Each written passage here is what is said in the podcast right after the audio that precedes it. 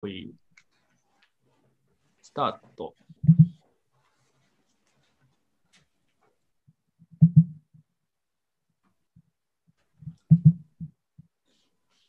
Open up this chart real quick. Wow. Okay. What's dropping? Brand new dip, just longed it. Gun shopping, crypto stocks and options. Not stopping, got bedroom views, no office. Whole squad been posting profit. Damn, just lost it. I could put it all in one low cap, that's no cap, no that ooh. 10 exit, then exit. Oh no, got rug pulled. I could just sit at home, crying, that's no fun. When they dying, I'm buying, trying for home runs. Me and my fam going hard in the markets, stacking paper higher than my skyscraper apartment. Going way after dark, you know this is the smartest. Drawing lines on the chart like a vorticism artist. What's dropping? Brand new dip, just longed it. Gun shopping, crypto stocks and options. Not stopping, got bedroom views, no office. Whole squad been posting profit. Damn, just lost it. Goddamn, spent money on an exit scam. Yeah, there goes retirement plan. Yeah, this market ain't no fair. I could lose money, but I just don't care. Looking at me funny, but I just don't share their values. 40 hours a week. My name little, but I'm no Bo Peep. These people more like sheep. Why would I work then drive home when all I need is leverage and my iPhone? What's dropping? Brand new dip, just longed it. Gun shopping, crypto stocks and options. Not stopping, got bedroom views, no office. Whole squad been posting profit. Damn, just lost it.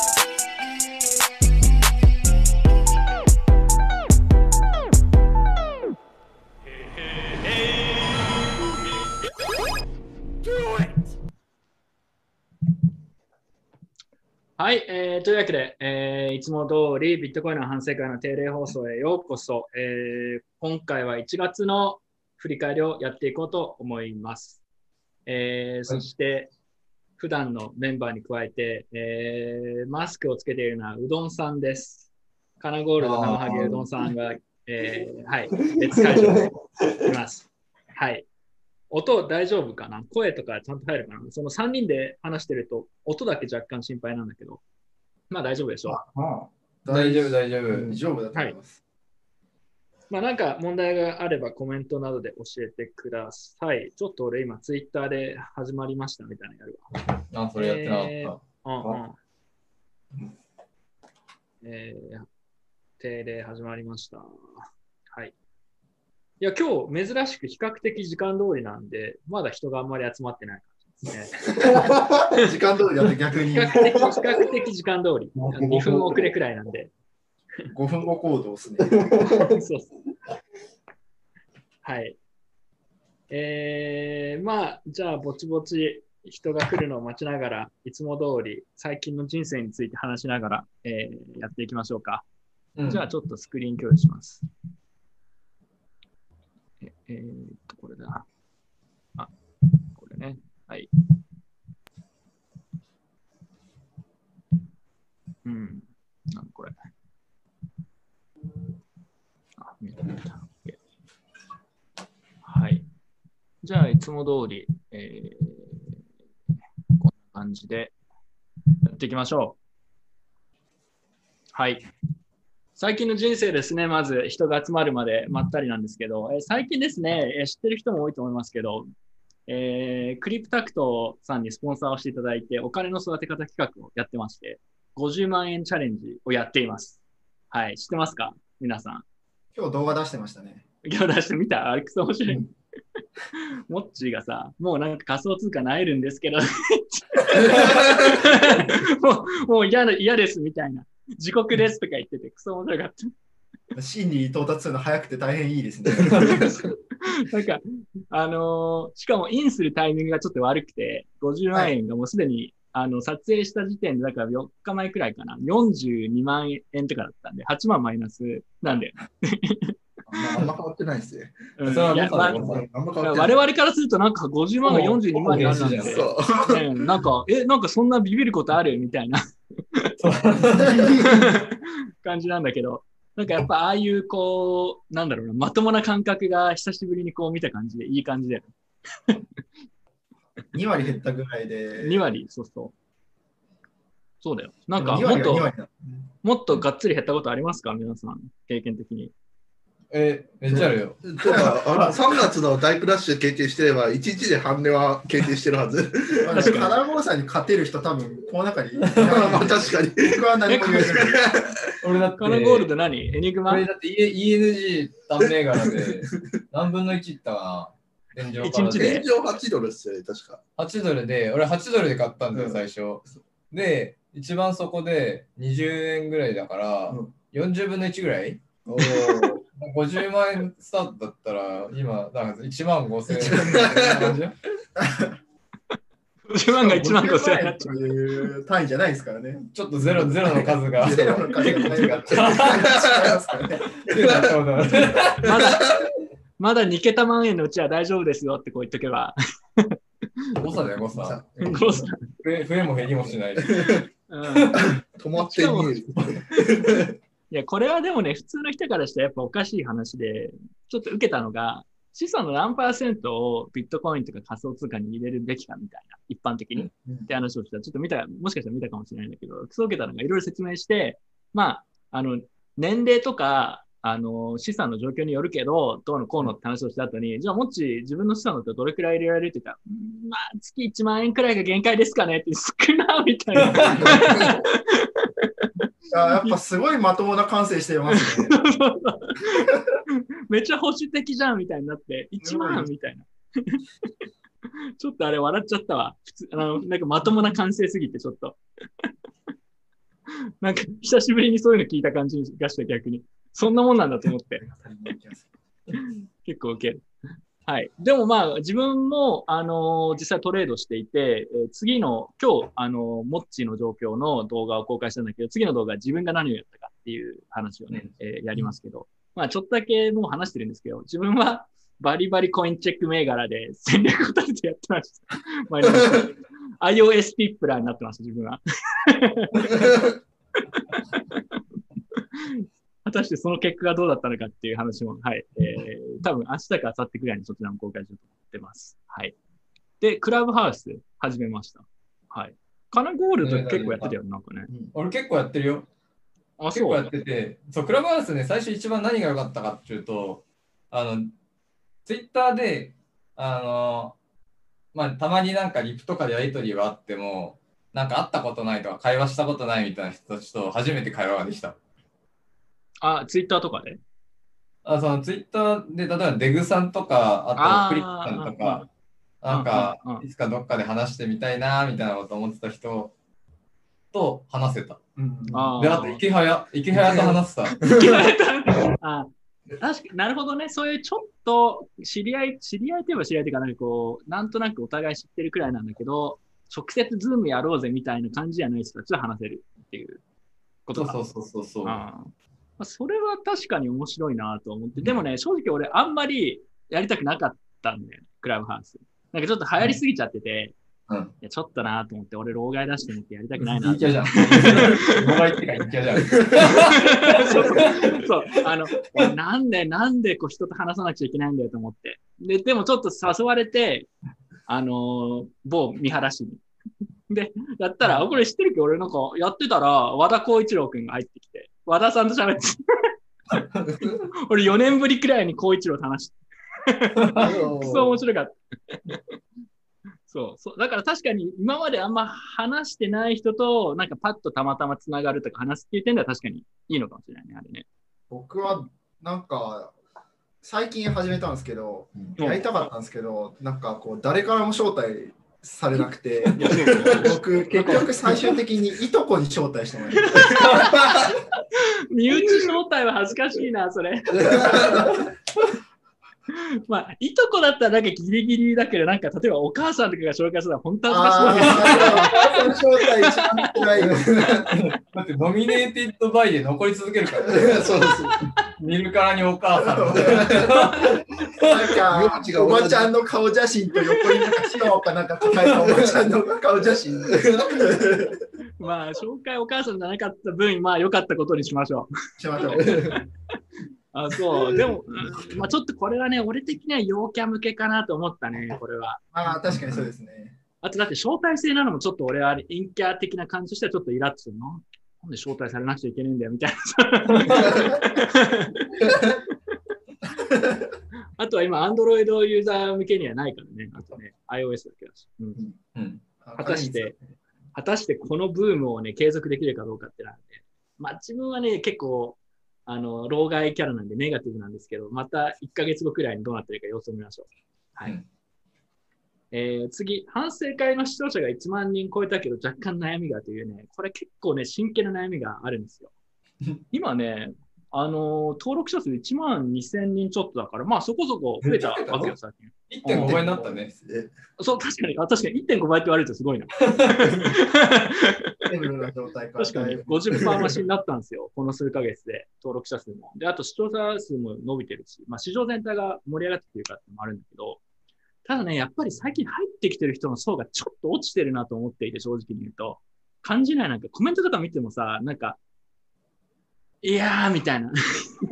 その、まあ、ちょっと失礼なんだけど、なんかね、コメント返したくねえなってやつが結構多くて、なんか、うん、広がりを感じるとともに、なんか失礼ですねみたいなコメントが来るわけたまに。礼儀がない的な。いや、それ俺に言ってどうすんだよと思って。ああ、この番組失礼な番組ですから ね。失礼な番組ですからね。なんかね、番組のコンセプト自体は結構勘違いされてる気がするんだよね、なんかね。そうですね。そうそう。なんか、そう。失失礼に特化してるから。いやいや、俺はそんなつもりはない。俺はそんなつもりはない。なんか、反省会っていう名前だと、多分入ってくる人は、なんかこう、喋ってる人たちが反省する会って思い思いがちなんですけど、これ中身実質反省させる会ですからいやいやいやや。いやいや、私は毎回反省してますよ。反省してます。振り返りな多分反省する回なんだろうな、なんかこう結構優しい感じの反省する回なんだろうなって思ってみると、なんかひたすらディスって反省させてるように見えないみたいな、もうそういうものがあるかな。いや、そんなね、言うほどディスってるつもりはね、俺はないんだけどね。まあ僕もないですけど、まあ非常にオブラートに包んでる。なんか、思ってた通りに愚かな世の中を見て笑うっていう、それだけの話だもん。そうそうそう。なんか、何これ、何これみたいなさ、感じで言うくらいなんだけど、スタンスは。特段新規性のある話は何もない。うん。まあだからなんか、なんかそういうね、なんか新しい層が入ってきてるんだけど、やっぱちょっとそういうなんか価値観を持ち込まれると嫌だなと思って、正直に言うと。そうう。いいう人はね、やいやいやいや、なんか、そういう人たちに反省させるんだよ。まあまあまあ、そういう人たちは別にね、あのね、見なくていいんだよね。この番組あの、某浅山さんの言葉を借りると、嫌なら他行ってくださいね的なさ、まさに失礼の極みみたいな。うん、まあでもこれはね、結構ガチで、あのーなんだろうな、内容が変わることみたいなあんまり考えてないんだけど、なんかそれに合わせてすげえなんかいきなりスーツ着てネクタイして、なんかすげえこう、丁寧な言葉で話すみたいなのないけど、ないんだけど、でも、まあちょっとこの文化を保つっていうのは結構難しいよねっていう。で、なんか1万人、個人的な経験からも、まあ5000から1万人くらいから上にどんどん行くと、どんどんなんか、あの、一般層に近づくという感覚が。うんうんはいまあだって、ちょっと細かい話はしないけど、結構最近やばい、あの、投稿、投稿っていうかなんかこう連絡みたいなのがあって、ちょっとね、ちょっと細かい話は言えないんだけど、うん、まあ聞いてるかもしれないし、うん、なんか、それを俺に言うかみたいな投稿が来たりしたことがあったんで、ちょっとね、いろんな人が入ってきてるなと、あまり良くない意味でっていうのを感じます。まあ、これ見てる人たちは、どうせこういうの興味ある人たちだと思うんで、せっかくなら、なんかこう、別に全部同意する必要はないんだけど、あ、こういう考え方の人たちもいるのかとか、なんかそういう感じで見てもらったらいいんじゃないかなと思うんですけどね。なんか、謎の一般常識を我々に期待しても何の意味もないですよ。ニート、ニート率、主要メンバーのニート率なんか8、9割くらいみたいな、やべえみたいな。そういう感じだからね。はい。では、やっていきましょうか。えー行きましょう。うんじゃあ、いつも通り、えー1月のニュースだったりとか、小ネタだったりとかを見ていこうと思います。はい。えー、なんかいろいろあったよね、1月ね。いろいろあった気がするんだけど、えー見ていくと、案外重要なニュースはそんなないかなって印象なんだけど、まず1個目。うんえービットコイン年末にオールタイムハイ更新した後、えー一時期400万円突入。これ年始むちゃ強かったよね。もう意味わかんなかったからね。なんかびっくりしたよね。ちょっと強すぎだなと年末年始思ったけど。うん、怖かったよね。上がっちゃうとやっぱ怖いからさ、逆に。お 怖いー怖い怖いみたいな。上がると怖いんだよね。で、その後、まあ予想通りだけど、大きく調整して、3000、ん ?3000 じゃない、3万ドルくらいまで行って、えー、ただ、1月の末、ちょうど数日くらい前にイーロン・マスクがツイッターのプロファイル、プロフィールを、えー、ビットコインに、ハッシュタグに変更したら、まあ、価格が一瞬だけパンプされて、その後ちょっと落ちてきてるみたいなのはありましたと。はい。あれ激しかったよ。俺あの時なんか結構リアルタイムで見ててさ、うん。こう、キュイーって上がってくんだよね。なんか、ちょっとトイレ行って戻ってきたら 見た見たまた価格帯変わってんの。見た見た見た。なんかビットコインであの動きを見たのは超久しぶりな気がしたんだえけど懐かしいあれ。直角、ほぼ直角に上がるみたいなさ、うん10%くらい。うん、他のコインだとね、あね、いろいろあるんだけど、この後出すけど、IOST とか。クソ面白かった。はい。であとはしょうもない発言でここまで変わるっていうのはすごい懐かしい感覚。うん、なんか自販の頃の思い出す感じそうですね。確かに中国が何か言うと価格がもう直角に下がるとかあったけど、あれは懐かしいね。あったねあの感じでしたね。あの感じ。でも俺最近さ、アルトコインの草コイントレードみたいな企画で頑張ってるから、割とそれアルトでよく見るよ。それに乗ろうと頑張ってる俺。そういうトレードをこう、あのー心がけてます。はい。であと、イーサもオールタイムハイしたと。うんあれ、これ同時コインの話、これ資料に書いてたっけ、どっかで。同時もねあ、この次の資料か。この次のページだね。この次のページにあるんだけど、えーイーサもオールタイムハイして、あとはね、同時コインが、えー、そう、むちゃくちゃ上がるっていう事態が、この数日ありましたね。はい。これ、じゃあちょっと金ゴルちょっとだけ説明してくれない？なんとなく。俺も補足するけど。うん。うん、えっと、あの、WSB、ウォールストリートベッツ。ウォールストリートベッッツだね。うん。ウォールストリートベッツっていうなんか、なんだろう、概念があって、その、ことの発端は、その、なんかレディット民なんだよね。その、なんかレディットで、あまあなんかグループみたいなのがあって、で、そこで、こう、なんかヘッジファンドがゲームストップとかいう株を空売りしてると。で、なんかお前、お前らみんなで買い上げて、あいつら潰し、潰そうぜみたいなノリで うん。始まったんだよね。そうそうそう。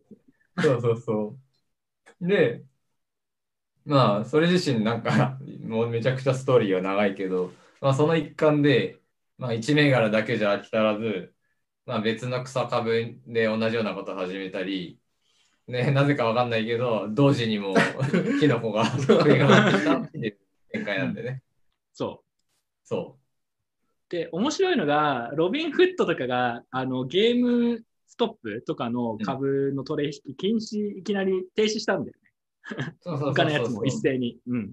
で、買いが禁止ですと、あの銘柄と、あといくつかの、なんかパンプされてた銘柄が、買いが禁止ですってなって、買いだけ禁止なんだよいだけ禁止だっていうのが面買白いね。いだけ禁止、そうそうそう。で、みんな、どういうことだ？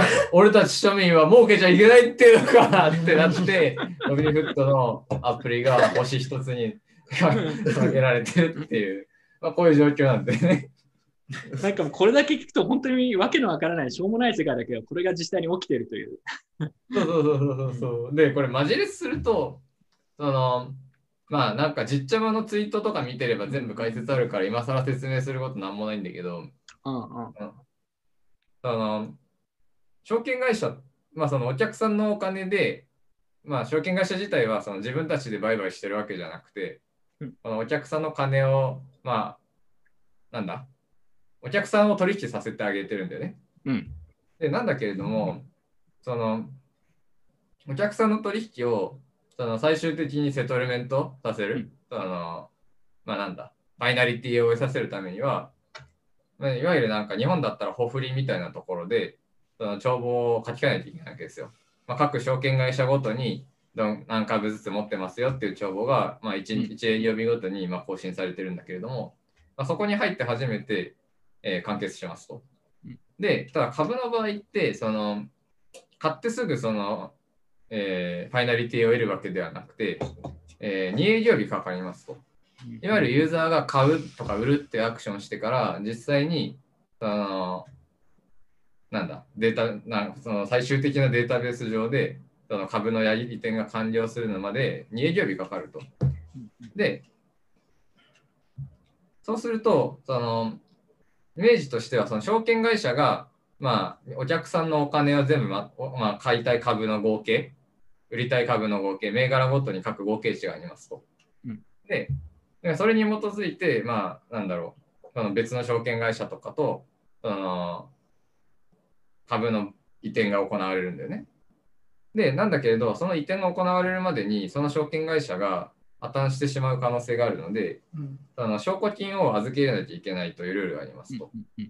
でクリアリ、クリアリングハウスっていうところがあって、で、そこがその証拠金管理をやってるんだけれども、えー仮にその証券会社が今破綻しちゃった場合どうなるかっていうと、クリアリングハウスは代わりに、えーその証券会社が渡すべきだった株、受け取るべきだ、まあ、払うべきだったお金を、まあ、肩代わりしなきゃいけなくて、はいはいでそうすると、現金だったらいいんだけど、株の場合、肩代わりしようと思ったら、あのどっかで買ってこないと肩代わりできないとなってしまいますと。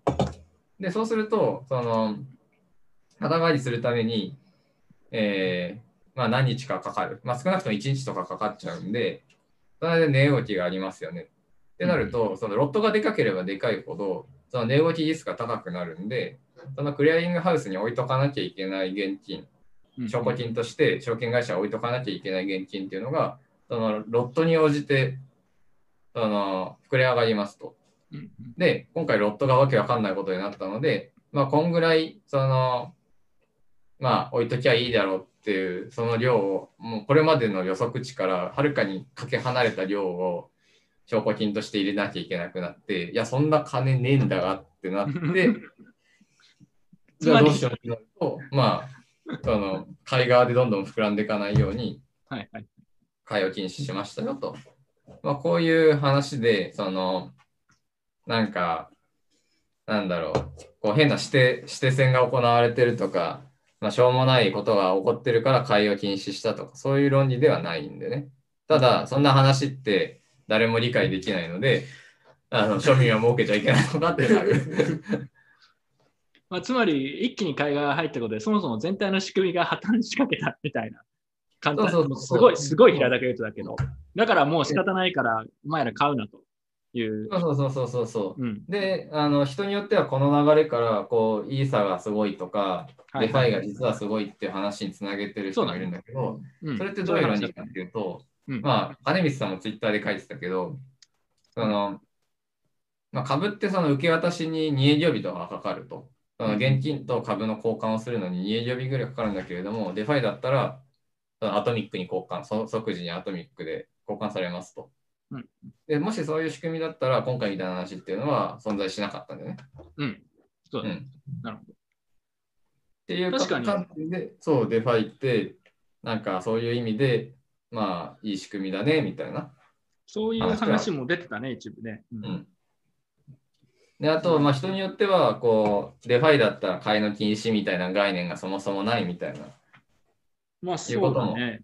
いう人もいると。ただまあ、それを言ってる人の多くは、どっちかっていうと、その、なんか、こう、けしからんから買いを禁止したみたいなニュアンスで言ってる人は結構多いんだけれども、まあ、そういうこ、それではないというのは、まあ、実態としてありますよとうんいうお話ですね。ででもさ、同時に、いわゆるこう普通の投資家、これをゲームストップを一気にか一気に買ってる人たちを、まあ、普通っていうか、まあ、あれはさておき、でも、いきなり買いお前ら禁止って言われたら、それはそれでムカつく気持ちはわかるけどね。あの、理由は裏でいろいろあるのは、さておき。ムカつくよね。それはその通りで。ムカつくのはムカつくと思う。のそうそうなんでですか？みたいな。なんでですか？俺が買ったか買いが禁止になったら上がらないじゃないですかみたいな。さ下がるしかないじゃないですかみたいな。はい、損失分補填してくれるんですか？そうそう、まあそうだよね。そうそうそう。だから、一般投資家では、だこれダメージ受けてる人たち結構いるわけでしょ。だから、まあ、これでも全体の仕組みが破綻したら結局、それはみんな損だから、どっちを優先するかって話なのかもしれないけど、あの、損してる人からしたらこれは不公平だっていう気持ちもわかるけまあ気持ちはわかる。ど。うん、すごくよくわかる。うんうんなるほど。うんで、デファイがだから来るって言ってる話は自分もちょこちょこ SNS とかで見ましたし、言ってる人もいましたね。まあ、うんまあどうなんだろう。まあでも基本的にはそうだね。デファイ、まあ規制とかは入らないという前提だけど、えー、まあ、これよりはより検閲性が、検閲耐性が高いものが作れると、個人的には確かにいいなと思いますけどね。だから買いがいきなり禁止されるとかは、まあ理由はさておき自分はあんまり個人としては、あまりなんか美しい姿ではないと思うので、うん。ってくらいかな。なんか他にコメントありますか？まあでも、そんぐらい言っちゃそんぐらいだけど、うん。こう、ちょっとした株の指定戦で始まったのに、これだけなんか社会問題化したっていうのは非常に面白いよね。そうだ、そうね。それはすごいよね。だからインパクトでね。そううん、だから、そうそうそう。このだから WSB チェアマン、今もすごい活発にツイートしてて、で、こいつが、このゲームストップが、この一通りの騒動みたいなのがあった後に、同時は1ドルに行ったことあるのかとかって言って、そこからいきなり同時がめちゃくちゃ上がるみたい そうそうそうそう。な。えーだから同時がクソ上がって、一時期ライトコイン逆転してたもん、クソ笑ったわ。ライトコインのマージマイニング。確かに。言われてみれば、ライトコインのマージマーニがライトコイン超えちゃってるっていう。B、え BCH も超えたんじゃなかったっけ？一瞬、うん BSV は超えたって言ってて、もしかしたら BCH も一瞬超えたかもしれない。すげえと思って。まあでももう価格下がってきちゃったね。はい。ちなみに自分は50万円企画で当時仕込みましたよ。このツイートを見た瞬間に。これだと思って。比較的最高だったよ。ごゴリゴリ参加してみたんだけど、でも結構利益出たんだけど、まあ後で説明するけど、あの動画撮った時ね、また、どんな具体的に何やったか。ただ、さすがにここまで上がるとは思ってなかったから、全然美味しいとか取れなかった。さすがにこれはないだろうと思って、ビビったわ。うん。だって3台間くらいでボンボンボンっていっちゃったからさ、もうわけわかんないなと思って。まあ、草コイントレーダーそういう世界で、ね、改めて思った。はい。だって、これなんかね、2、3倍で利益出すの全然なんかすげえ負けた気分になるみたいうんな。OK。じゃあ、えー次行きましょう。日本国内の指導関連ニュース。いろいろありましたね、1月。はい。コインチェックの CM がまずまずありました。これ、コインチェックの CM、えー見ましょうか。せっかくなので。うん皆さん、流します。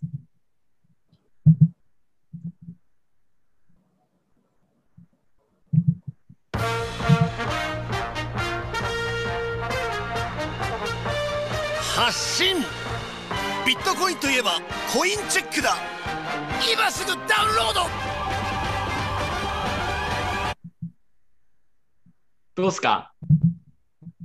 完成度高いですよね。そうん。まあでもなんか、そうね。ちょっとコインチェックっぽいといえばコインチェックっぽいけど、ビットコインといえばコインチェックって言ってないけど、でも俺その後さ、これ動画のコメントとか見てたの、これ。う。うん。で、なんか、まあ、早く KYC してくださいとか、まあ、いつも通りの、こういう タレコンみたいなのがあるのと、IOST は近い未来3円超える、現在2.2円とか、なんかよ、結構控えめだなと思ったりとか、iOST とか現在2.2円で近い将来3円超えるって、なんかそんなすごい、そんなすごいポジティブじゃないんじゃないのみたいな。あと、IOST が爆上げしてますねとか、結構やっぱ IOST といえばコインチェックみたいな感じになっちゃう。ちょっと面白いかった。3割か4割持ってますからね。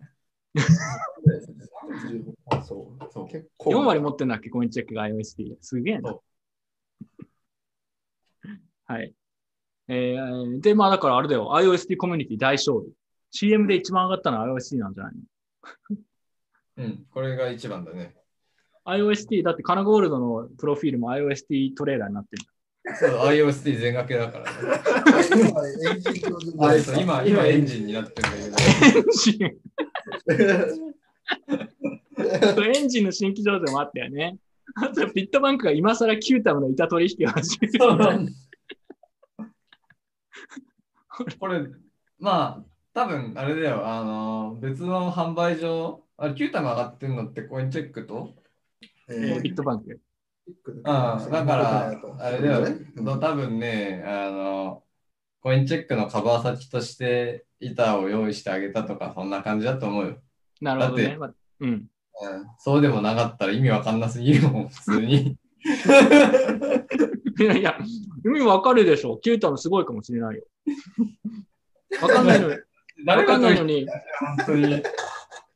わかんないのに批判するのやめてもらえます ISP わかりやすいじゃん。うんなんか単価安いから取引したいじゃん。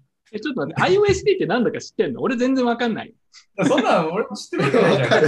知らない俺はわかんない。IOSD。技術的には1ミリもわかんないです。なんかこ名前しかわかんない。名前しかわかんないんだけどう。、バビリティ。そうだそうだ。プルーフ・オブ・ビリーバビリティ。何それ なんか、ごちゃごちゃにしたやつです。ネムのやつをさらになんかごちゃごちゃにしたやつです。あーなるほどね。プルーフ・オブ・インポータンス的な、なんかその、多分そんな何かしらのウェイト付けをするみたいなやつね。プルーフ・オブ・スはい、テークで。そういう感じだったと思う。うーん。ただまあ、なんか、わけわかんないから、とりあえず信用できそう以外のなんかこう、印象持てない。本当にビリーバビリティこう なんか信頼できそう、なんか難しそうなことしてるから大丈夫そうみたいなことしかわかんないです。え、日本のリップラーが iOST プランにジョブチェンジしてるって結構やっぱいいんだよね。これが大底でジョブチェンジしてね。なんかうん、ジョブチェンジ結構あの華麗にして、そこでまた利益出しましたみたい そうでもどうせ売れてないんだって。な。ちなみにね、あの、だから、例の50万円企画で自分は iOST エンジン9ターン、ここら辺を軸にトレードしたんで、この前の2週間くらい。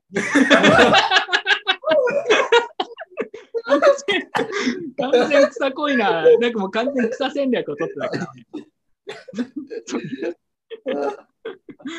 あーまあ、後でそれは動画見てください。何をやってるか。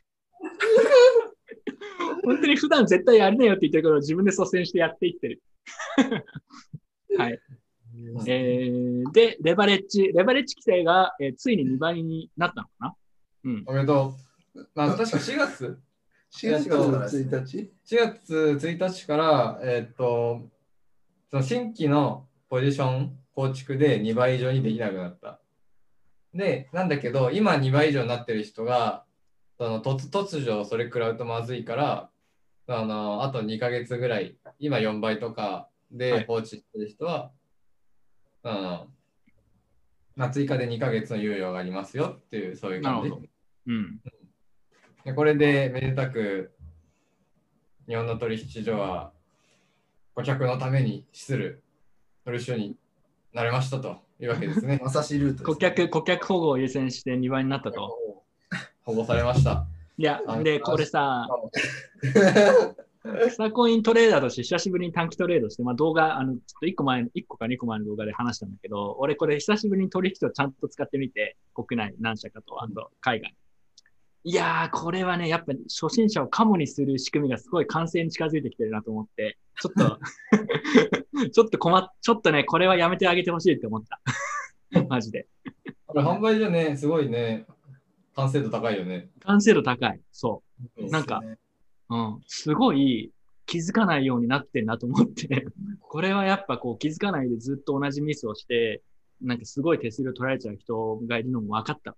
うんうんあとはなんかその取引所から外への、えー例えば、まあ、あの具体的に言ってたんだけど、ビットバンクの、えービットコインの取引、えっとね、引き出し手数料、取引所からオンチェーンとか、もしくはその他の取引所がめっちゃ高いんだよね。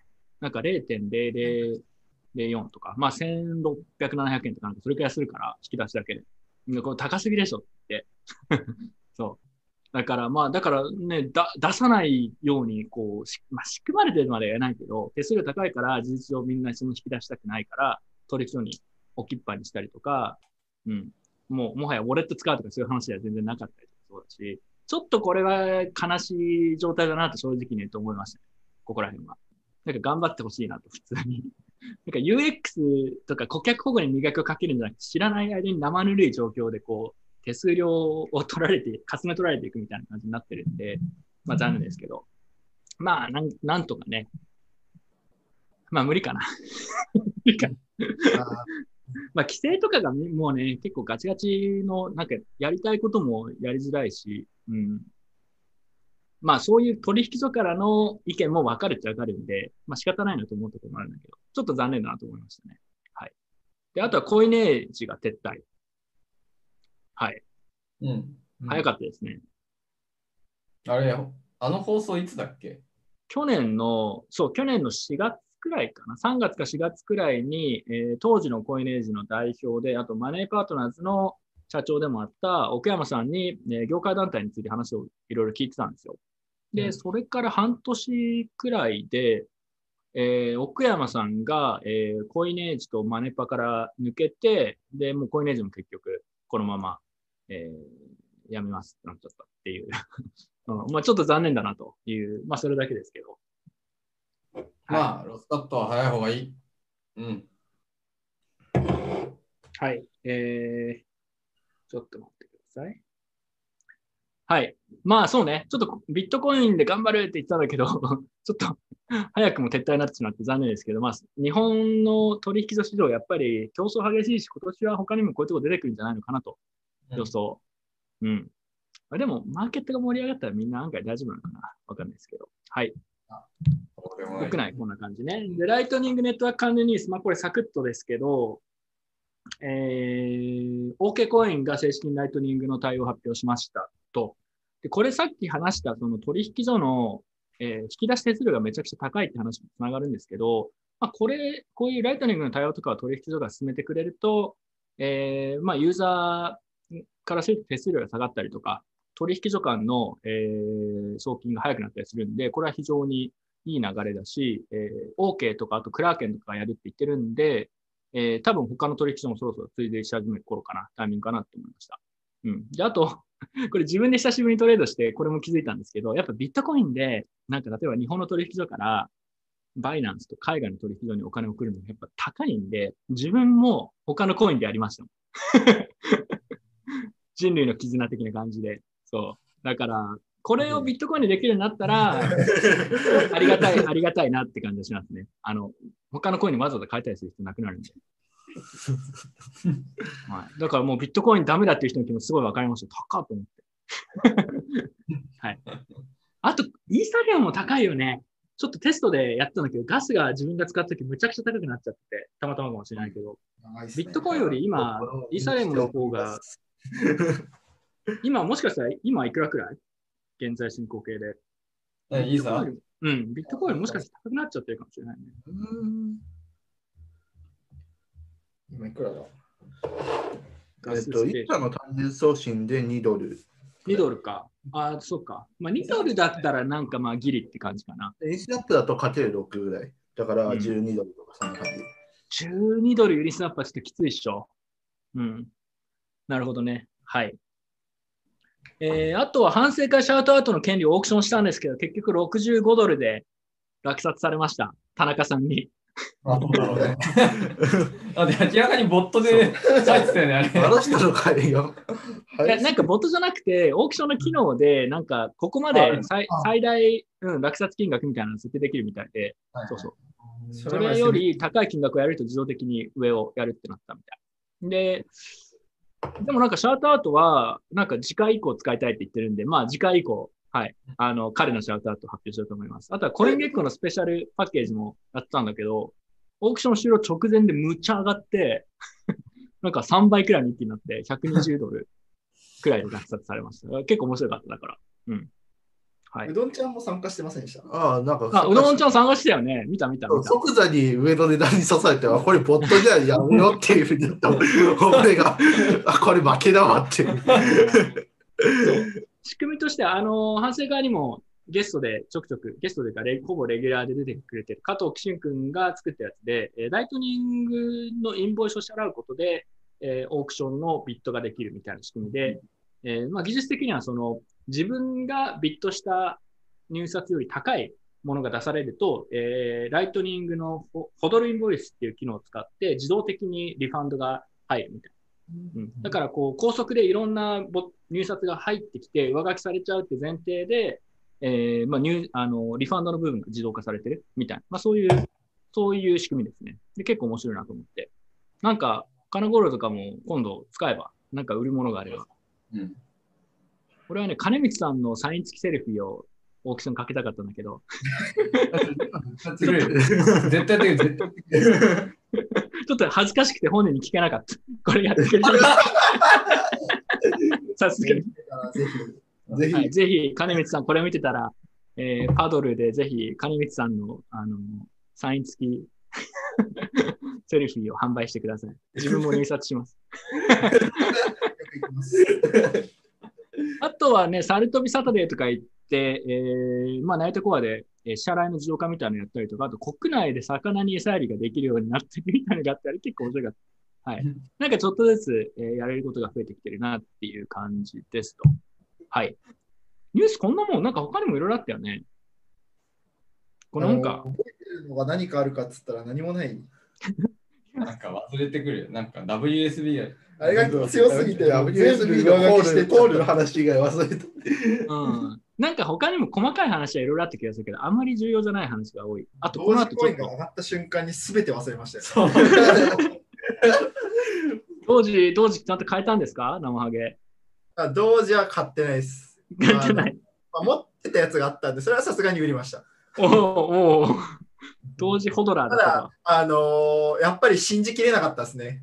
信じきれないよね、あれね。あれは信じきれないです。俺だって2倍くらいになった時点で、おやべえって言って超売っちゃったら、なんか、信からさらにじるノルマ3倍です。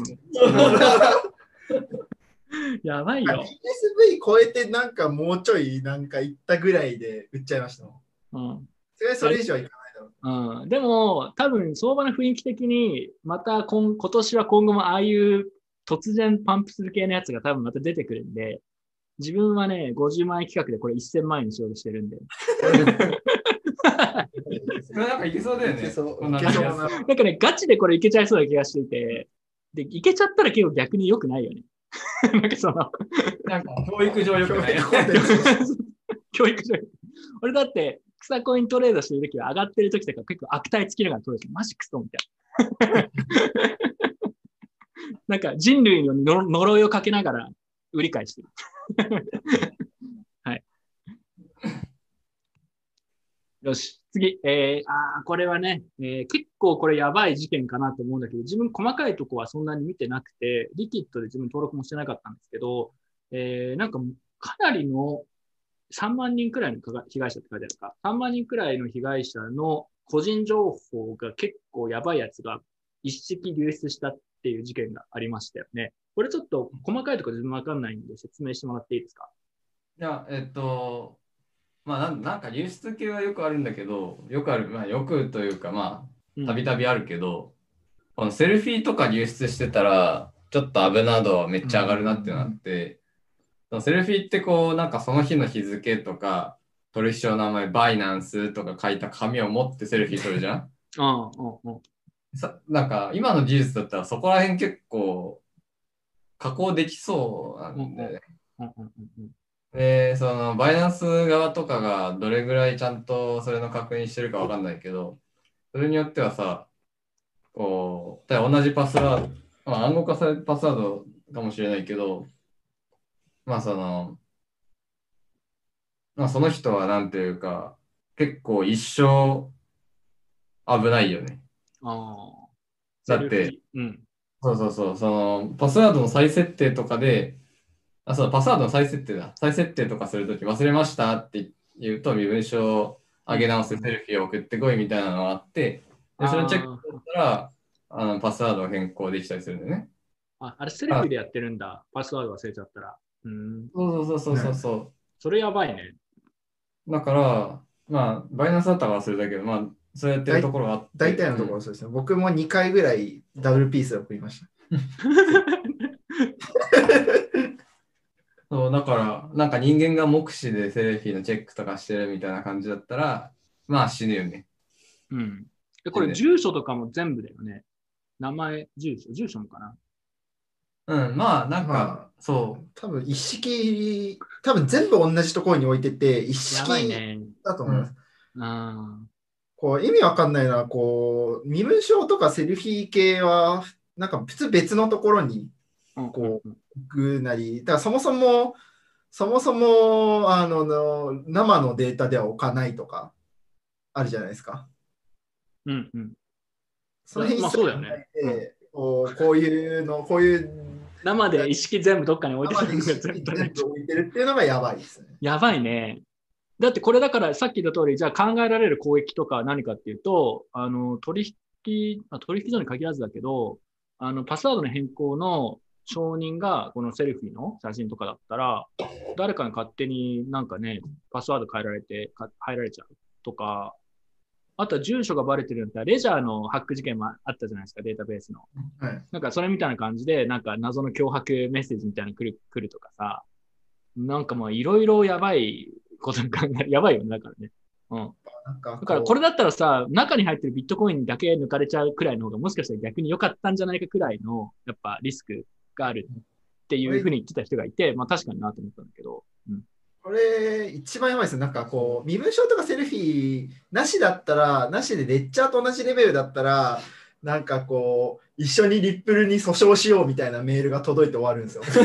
あ僕結構届くんですけど、あれ、今今も届いてるね、レジャーのやつ。めっちゃ届くんですけど、なんか、あの、リップル、リップル社からお金もらうから、とりあえず XRP ここに送ってくれみたいなメールが結構来るんですけど、全然あるんですけど、これの場合はなんかこう、こっち側に何も来ないで、気がついたらなんか、あの、他の取引所のパスワードが変わってるとか、うん、あの2段階認証のスマホが自分のスマホじゃなくなってるとか、まあ、大体こう、僕写真送るときってあの2段階認証の変更が一番多いんですけど、ああ、あのスマホの引き継ぎがうまくいかなくてとか、うん。そうだね。からそれで2回送ってるんですけど、まああの、そういうので、いつの間にか自分のスマホでログインできなくなってるっていうは状況。怖っそれは怖いね。ああ、なるほどね。これさ、でもリキッドはどうすんの？なんかその保証、まあ保証しようと思ってもできないしね、もう流出してしまったものは。金銭的な被害が発生してないし、うん。あ発生してないというか、してても関連性の証明が基本困難なんでね。うんうんまあその、セルフィーが使われましたってなったら証拠は、その向こうの取引所に残ってるから、まあもしかしたらっていう話あるかもしれないけど、じゃあ、どう、ないくら保証されるのとか、うん。うんどうやってそもそも保証するのとか、まあそういう話になって、うん。まあ、基本な記念入れね。うん。なんかこれ、この流出自体は結構前にもう問題になってたんじゃなかったっけ？で、なんか今月に入って正式になんか認めたみたいな、なんかそういうなんとなくの、そうそうそう、なんか結構前に、結構前に言われてたよね、これね。11月ぐらいに、なんか、ボットトレードとかしてる人たちが、なんかトレード、ボットが死んでるみたいな感じになって、あよく見たら API キーが全部なんか無効化されてて、怖っで、見たら、こう API キーが流出してたから、API キーを全部一回無効にしてました。はいはいこはい。れが11月末それ、その時点でやばいじゃん、かなり。で、やばいのは、あの、この反今月の反省会でこの話をしてるってやばいんだよね。そこから2ヶ月経って、ようやくこういうことがそうそうそう、そうなんだよね。だから、そこの対応がむちゃくちゃやっぱ遅いのもすごい問題だと思うし、対応も。うん。どうす、なんかこれでも金融庁的に大丈夫なのかなこれ。なんか、いや、全然大丈夫じゃない大丈夫じゃないよね。これ結構やばいよね。うん。了なんか解というか、これ、すぐ分かってたらね、あのそのメアドでさ、登録してる別の取引所の登録のメアド変えるとかさ、うんうん。そうそうできることあるんだよね。そう。だから、対応がそう遅かったから、その間にまた被害広がった可能性もゼロではないですね。そうそうそうそうそう、これは、まあ、業務停止命令までワンチャンあるんじゃない？ええうん。なるほどね。っていうレベルだと思うよ。うん。そういう重い判断が出る可能性もあるうんくらいの話だってことね。はい。うん。ある、まあ。コメントでも結構やっぱり被害に遭ったって言ってる人いるよ、今。うん、動画で。だから、多分ね、多分俺も被害被害に遭ってる気がする。一応、取取引所全部登録はしてるから、あの、すぐ使えるように。そっかそっか、わわかるわかる。足が合っていくよ。まあ、ちょっとこれゴールド。あ多分俺の、俺のなんか、だアヘ顔ダブルキーと、どこかで使われてるかもしれない。なんかでもこれもっと大きい話で言うと、やっぱりさ、その KYC とかはこんな気軽によくわかんない、まあよくわかんないっていうのは一応ここ金融庁に認可されてるってことになってるんだけど、まあ他にも KYC いろんなところで要求されるわけじゃん、この界隈。いろんなところで。うんうんなんか怖いよね。なんかやらなくていいんだったらまあ、できるだけやらない方がユーザーとしてはいいし。でそれはまさにその通りで、で、そのまあ、日本ぐらい、日本比較的ちゃんとがっちりやってるじゃん。うんでそんな中でも今回ありましたっていうんだったら、まあなんか、まあ、どんだけリキッドがアホンダだったかわかんないけど、まあまだありっちゃありなんだけどさ、このなんとなく KYC やんないとダメみたいな風潮の中で、もう雑に KYC のフローを敷いてみたいなところ、そうそうそう。いや、あ絶対ある出てくる。うん。てか、そうなりつつある、今。うん。なんか100がやってっていう感じで、そんな感じがするね。ううん。確かに KYC をほコンプラとかでした方が、その会社にとってリスクが少ないからやるみたいなところがちょっとずつ増えてる気がするけど、いやー、ちょっと変なところにやっぱ KYC 情報をやるのは、永遠にこう、流出した時とかに永遠について回る可能性が出てくるし、まあ、皆さん、これを聞いてる人は、あの、KYC はやらなくていいんだったらできるだけやらない方がいいんじゃないかな。その自分の、使うのが一番いいよ。自分のプライバシーとかセキュリティを守るためにね。自分はちなみにリキッド使ってないし、ビットフライヤーとかですら俺 KYC してないもん、まだ。で、今回のこのニュースがあって、あ、まあしなくていいなってしなくていいやと思って。それはめん単純にめんどくさがり屋さん めんどくさいからやってないだけ。めんどくさいからやってないだけなんだけど、あーマジか、セルフィーとか撮りたくねえみたいな。ちなみに、これ小ネタなんですけど、セルフィーはポーズはぶっちゃけ結構何でも通るんですよね。うんダブルピースで通りました。結構いろいろ試してみたんですけど、通いろいろ試してみるりますこれはダメですとか言われて言われないのもうちょっと真面目に取ってくくだださい。どうして教師でもあれしてるんですかだからこういう感じでも通りました。あはい。まあ、というわけで、えーこれ結構大きな問題で、まあ、被害に残念だけど、遭っちゃった人も結構いると思うんだけど、まあ、ど、どう対応したらいいんだろうね。まあ、なんか変な、例えばアラートとか来た時に、もしかしたらそれ、それが使われてるかもしれないとか、まあ、多少意識をした方がいいでしょうね。うん、対策を。他のところで自分のセルフィーが使われる前提で、セキュリティが、あのーやられないかっていうのを考えなくちゃいけなくなるんで、はい。まあ、ちょっとめんどく、ちょっとというかかなりめんどくさい話ですけど、まあこれは仕方ないって感じ。はい。ですね。KYC はそういう問題もあるので、うん、まあ無駄な KYC は本当にやめてほしいなって感じがします。個人的には。はい。では、あ、もうこれだけか。まあじゃあ、高をサクサクっと言って、早めに今日はおしまいにしましょうか。はい。えー寿司が案外頑張っている件ですね。あの、自分これ細かく知らないんですけど、寿司が最近なんか結構頑張ってる、あの後っていう話をよく聞くんですけど、ちょっと解説お願いします。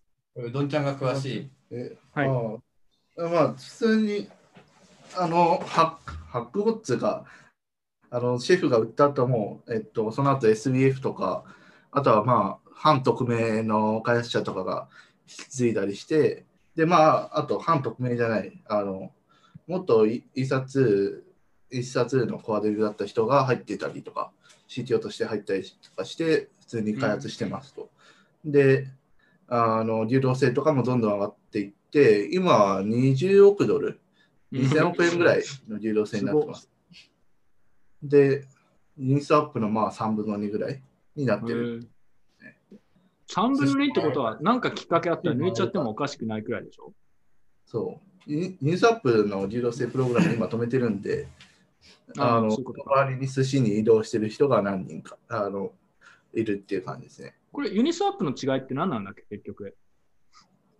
まあ、あの一部、その取引手数料のうちの一部が、えっ、と、X 寿司って、まあ、寿司をステーキングしている人に対して配られる。はいはい。そういうのがある、ね。まあ、あと、流動性供給が、まあ、インフレによあの寿司のインフレによって賄われてるっていう感じですね。うん。まあ、基本的に仕組みは一緒なんだけど、えー、そこでトレードをするともらもらえる寿司トークンがあるのと、あとは開発者用のあトレードとか流動性供給する人あ流動性供給ね。うん。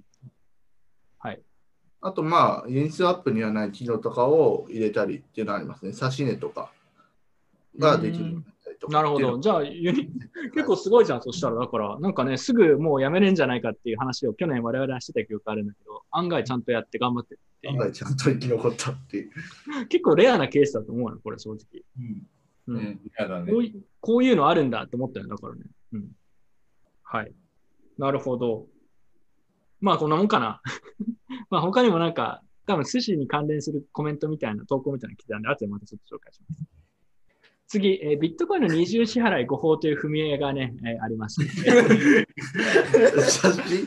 写真？が写真？写真ありか。これ写真は何ですか？これ。え、これは、あのね、おじさんですよね。そう、いいよねおじさんだからね。いいよね。これは特定の団体とか人物とかは関係ないやつ。何も、何も関係がないです。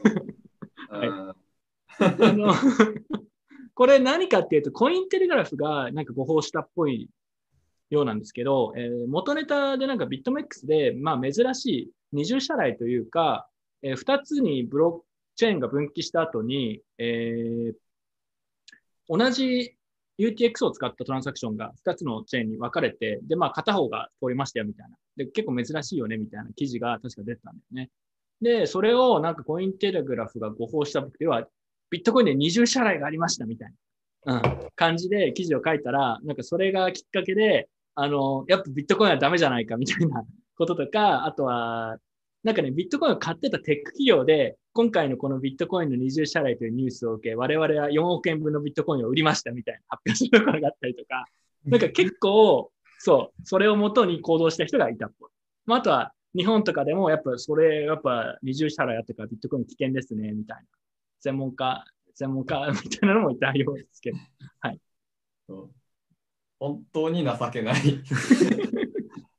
まあ、まあ、でもなんか、自分はね、なんだろうな。まあ、知ったかをしてなければ別にこれ間違って理解してたとしても別にそんな問題ではない気がするんだけど、なんか、そうね。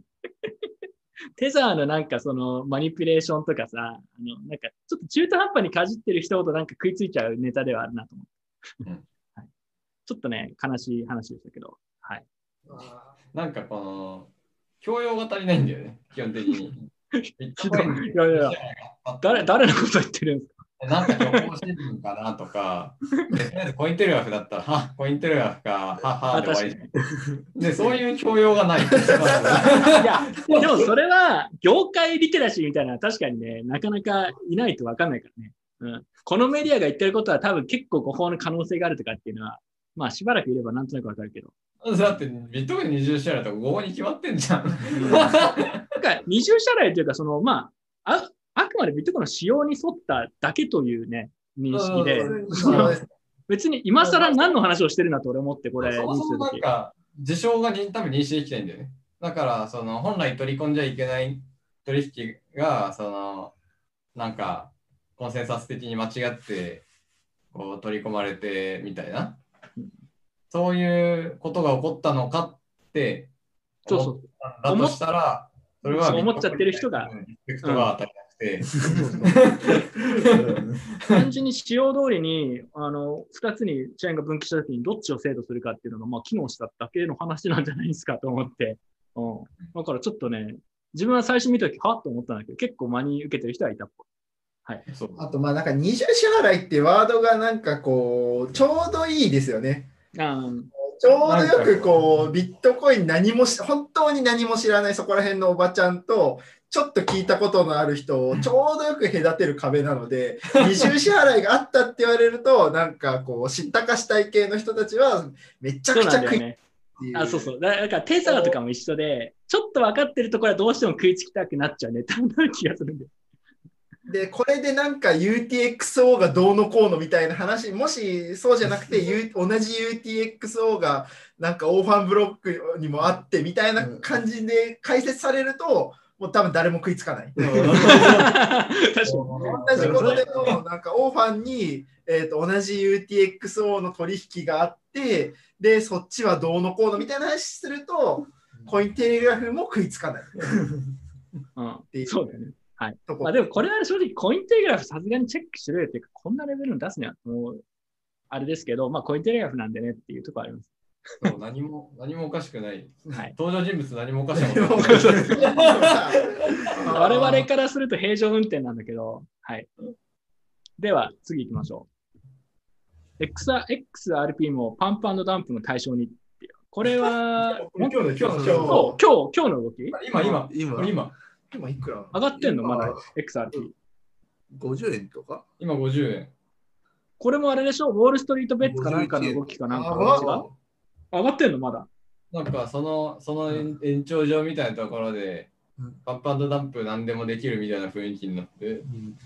もう本当だ、めっちゃ上がってる。すげえ。RP。やっぱり、これ、I、iOST よりも上がってるんじゃない？ですか。コ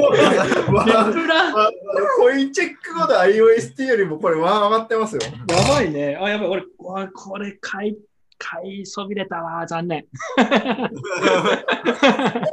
ャンス逃したわ、俺、これ。これはさすがに無理だな。俺はすごいね。でも、30%とか上がってましたよね。今からこれは草コイナーといえどもちょっと入るのは怖いですね。はい。まあだからパンパンダンプみたいな、要は一部のグループの人がみんなで買うぞって言って、まあ、あの、バブル相場の時の風物詩みたいなのが起き始めてるってことですね。はい。そう、明日、明日会があるらしい、確か2月。2月1日の、そう、があんの？この時刻に買おうっていうので、そう。そう。で、ということは先回りして買った方がいいから、こんな風に。あで何割りして、という方がいいから。だからまあ今日。ーなるほどね。あ、それどうなるか楽しみだね。そしたら明日。いや。明日の朝の価格、なんもうどこまで行くんだろうね。確かに。まあでも冷静に考えたら、その明日のその時間になったらむしろ下がるって考えるのが慣れた人の考え方だけど、なんか俺上がっちゃう気すんだよな、ちょっと。ちょっとだけ俺それ乗ってみるかもしれない、その賭けに。ネタになるから。はい。えー、では次行ってみましょう。皆さんには推奨しないです、これは。はいうん。ダン・ラリマー、イオスの仕事をついに辞めるというね、えー事件がありました。これ生ハゲ結構イオス一時期し結構触った時あったから、これ感慨深いんじゃないの？いや、まあでも、ラリマーがやめるの、いつも通りだから、これ、あれですよ。別になんかこう、コインテレグラフが誤報したのとあんまりレベル感としては変わんないですよね。うん。コインテレグが誤報したのとラリマーが仕事辞めるのは別になんかこう、同じ軸なんで。まあ、うどんちゃんとかもだってラリマーの過去の経歴知ってるもんね。まあ、ビットシェアーズやめて、うんそうそうそう。スやめてピーミットやめて。めて うんまあ、そういう人だから。うん。だから、イオスやるって言って、今回こそ俺はロングタームでやるんだって記事出してたけど、ビットコイナーとかからすげえツッコミ入ってたけど、やっぱそうなったんだと思って。まうんあ、いつも通りっす。いつも通りだね。多分また新しいプロジェクトを引き、まあ、引き連れてやってきてくれると思うんで。でもなんかこれでなんか今 EOS って別にそんなすごい面白いことない起きてないんでこれでラリマーがだらだら続けられるとこれはこれで僕がラリマーにこう失望するので これすごいいいな。そういうこと？確かに。なんか別いろんな面白プロジェクトことなくてなんかよくわかんないよくわかんないなんかメッセンジャーアプリみたいなのをずーっと作ってるだけでなんか何も面白くうん。ボボイスボイスボイスとかいうなんかうん。あんまりなんかただのメッセンジャーアプリをずーっとシコシコ作ってるんで、うん。うん。それだったらやめて、なんか新しいのを作ってもらった方が、個人的には楽しいな。まあ、そうですね。自分も個人的にはこれ、ああ、なんかやっぱそうかって思って。あとは有名なこの、If you don't believe me or don't get it っていうこのこのセリフ。まあ、お前に時間ないぜ、みたいな。サトシ仲本のこのセリフは、まあこれ知ってる人だったら知ってますけど、ダン・ラリマーにサトシが言った言葉なんですよ。ビットコイントークで2010年に。結構これ面白いんだけど。まあわかんねえんだったらお前に使う時間ねえわってサトシに言われた男がダンなんですけど。うん。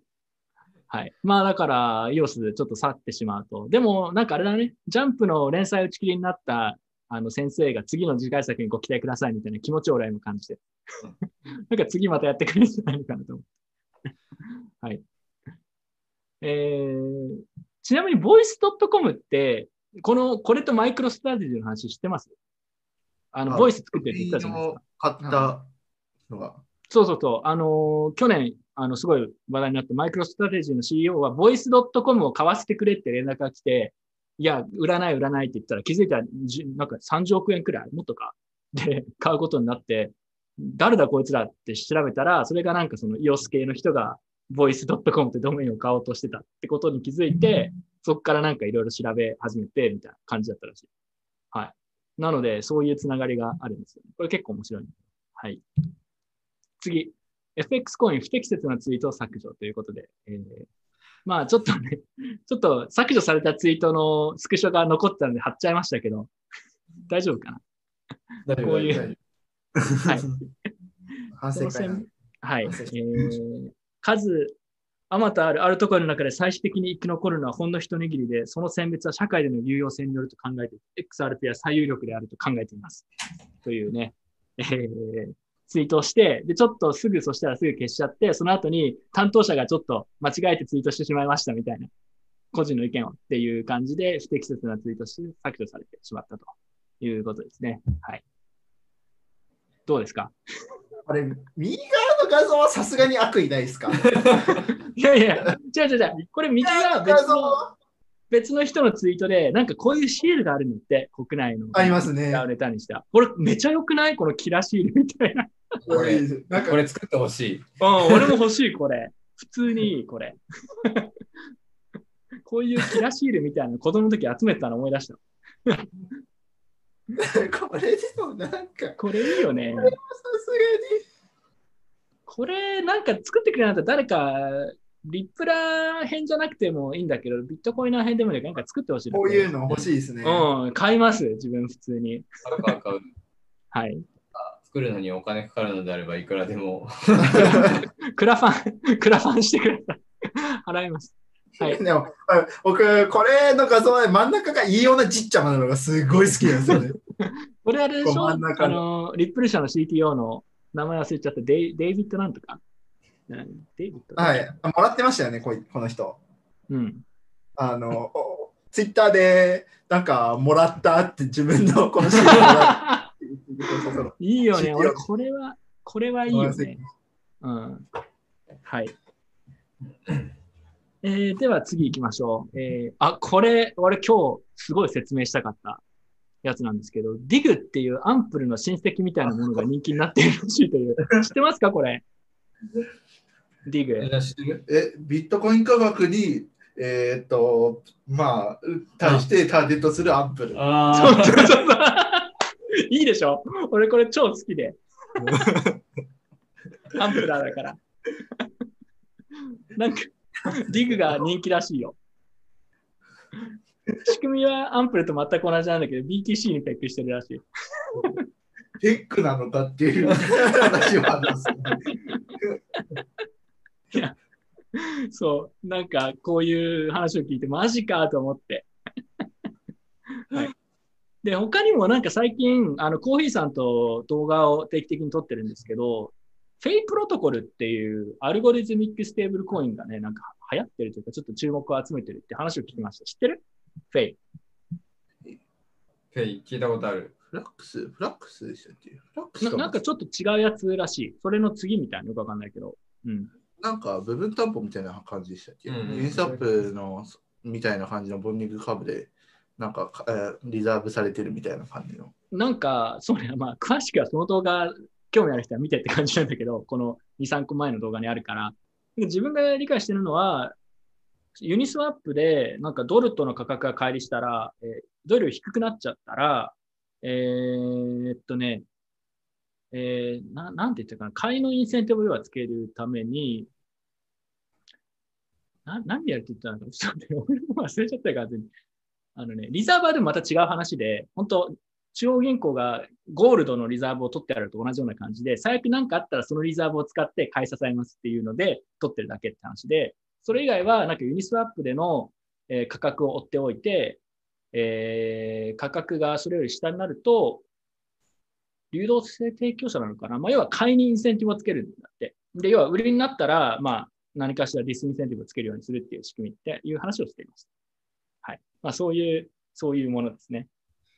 どうですか、まあ、どうですかって言っても、俺全然説明してないから、コメントしようがないと思うんだけど、最近、こういうのも僕は個人的にはこう好きか嫌いかで言ったら、まあ、好きなんですけど俺もね、わかる、俺も好き。嫌いかで言ったら好きというか、まあ、どちらかというと大好き寄りなんですけど、た だ、だ、さすがにね、なんかこう、通貨としての尊厳をごちゃごちゃにすることを algorithmic とか、なんか elastic みたいな、なんか偉そうな名前つけるのはさすがに僕どうかと思うんですよね。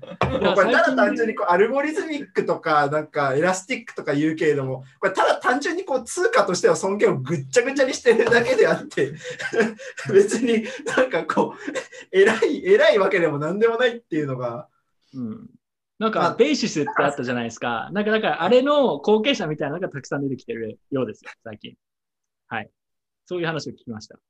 で今度、ステーブルコイン特集会をやりましょうって話をだからしてました、コーヒーさんと。カナゴールドとか読んで、面白そうじゃんって言って。うん面白そういろいろ。昔のステージやったよね、昔のステージ。ああ、そうそうそう。やろうやろう。だからね、言ってたのは、DM が出たらステーブルコイン反反省会やろうかって言ってた ちょうどいいしって言って。DM も一応あのステーブルコインといえばそうだからって言って、うん。はい。なんかちょっと企画しましょうか。はいうん。あ、で、これね、ディグのインフルエンサーがいたんだけど、ツイッターで、なんだろう、撮ってくるの忘れちゃったんで見せないですけど、なんか結構やばそうなアメリカ人。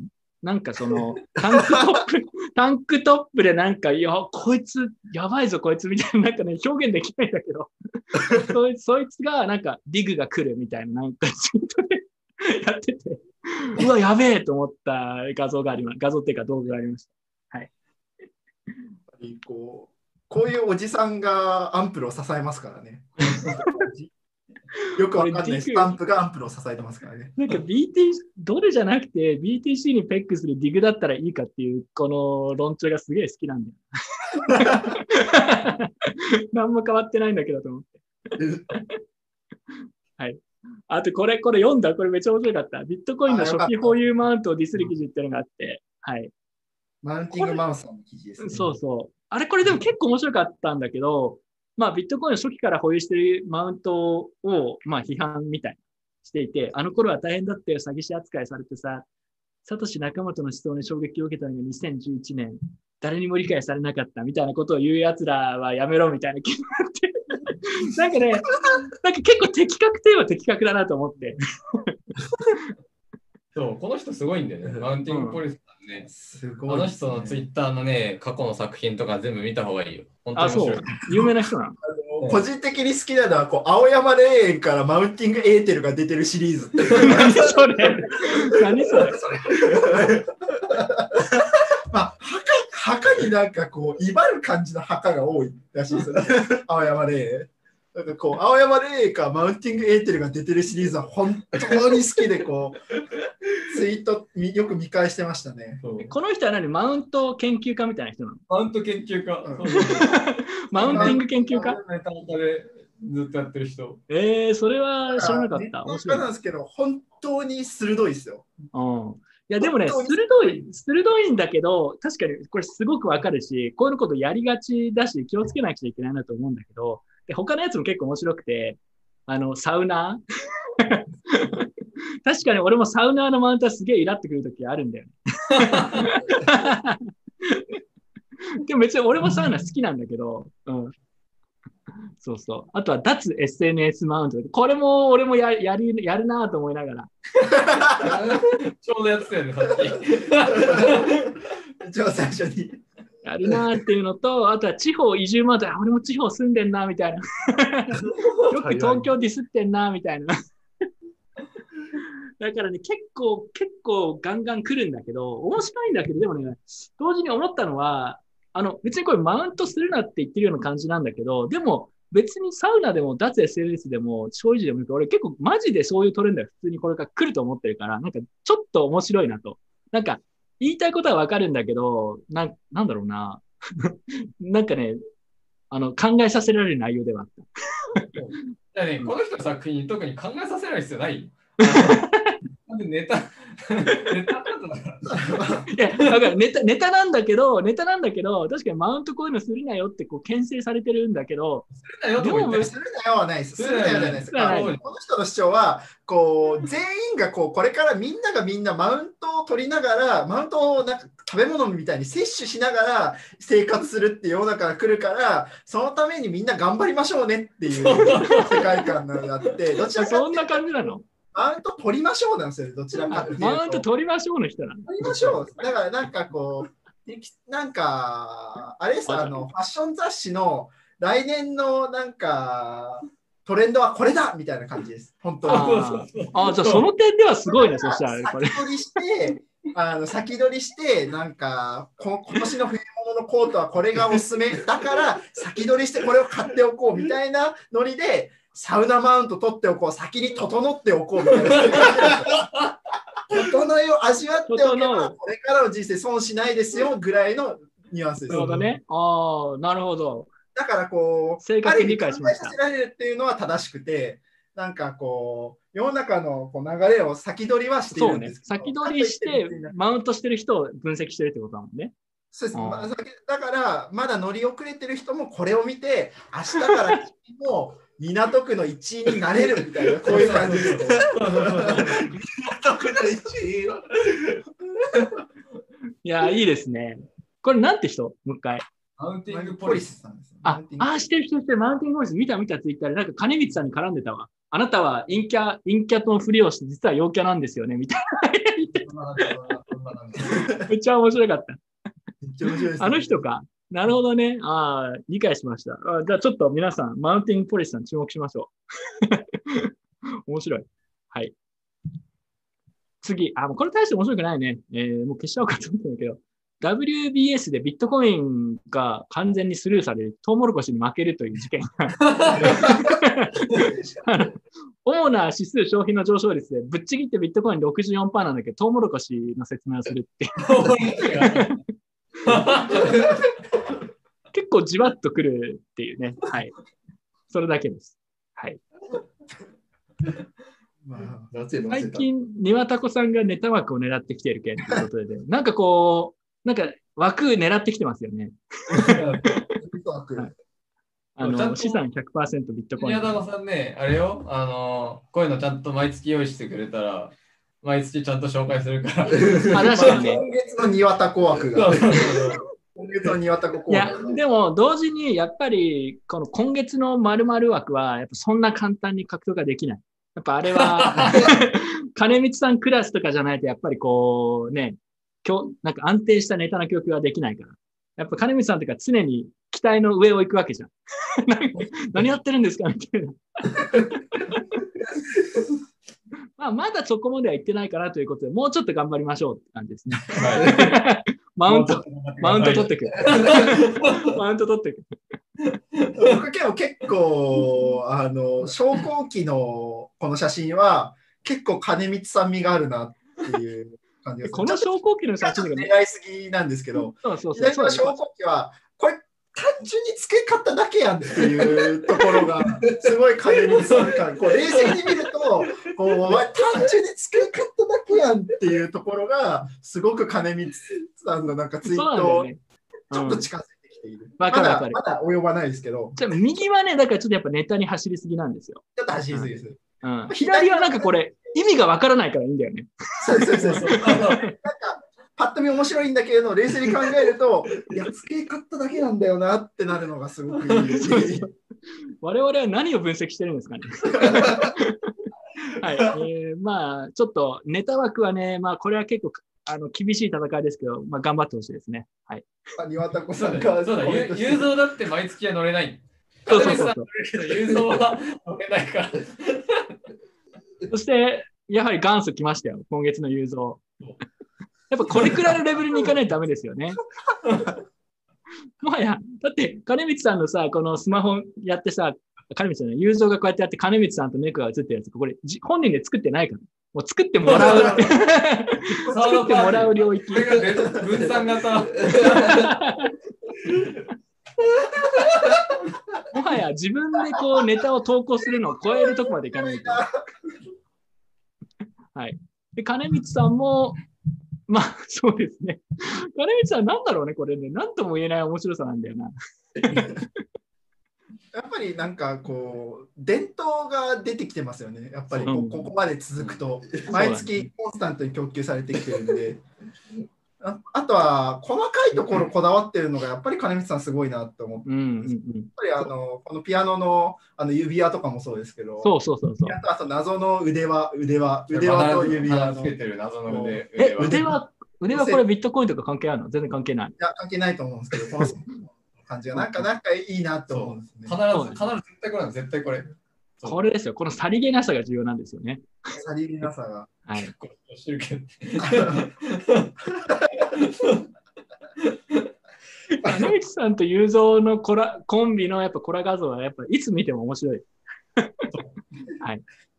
というわけで、えー今月の雄三でしたと。で、最後じゃあリスナーからの投稿をいくつか紹介して、えー終わりにしましょう。はい。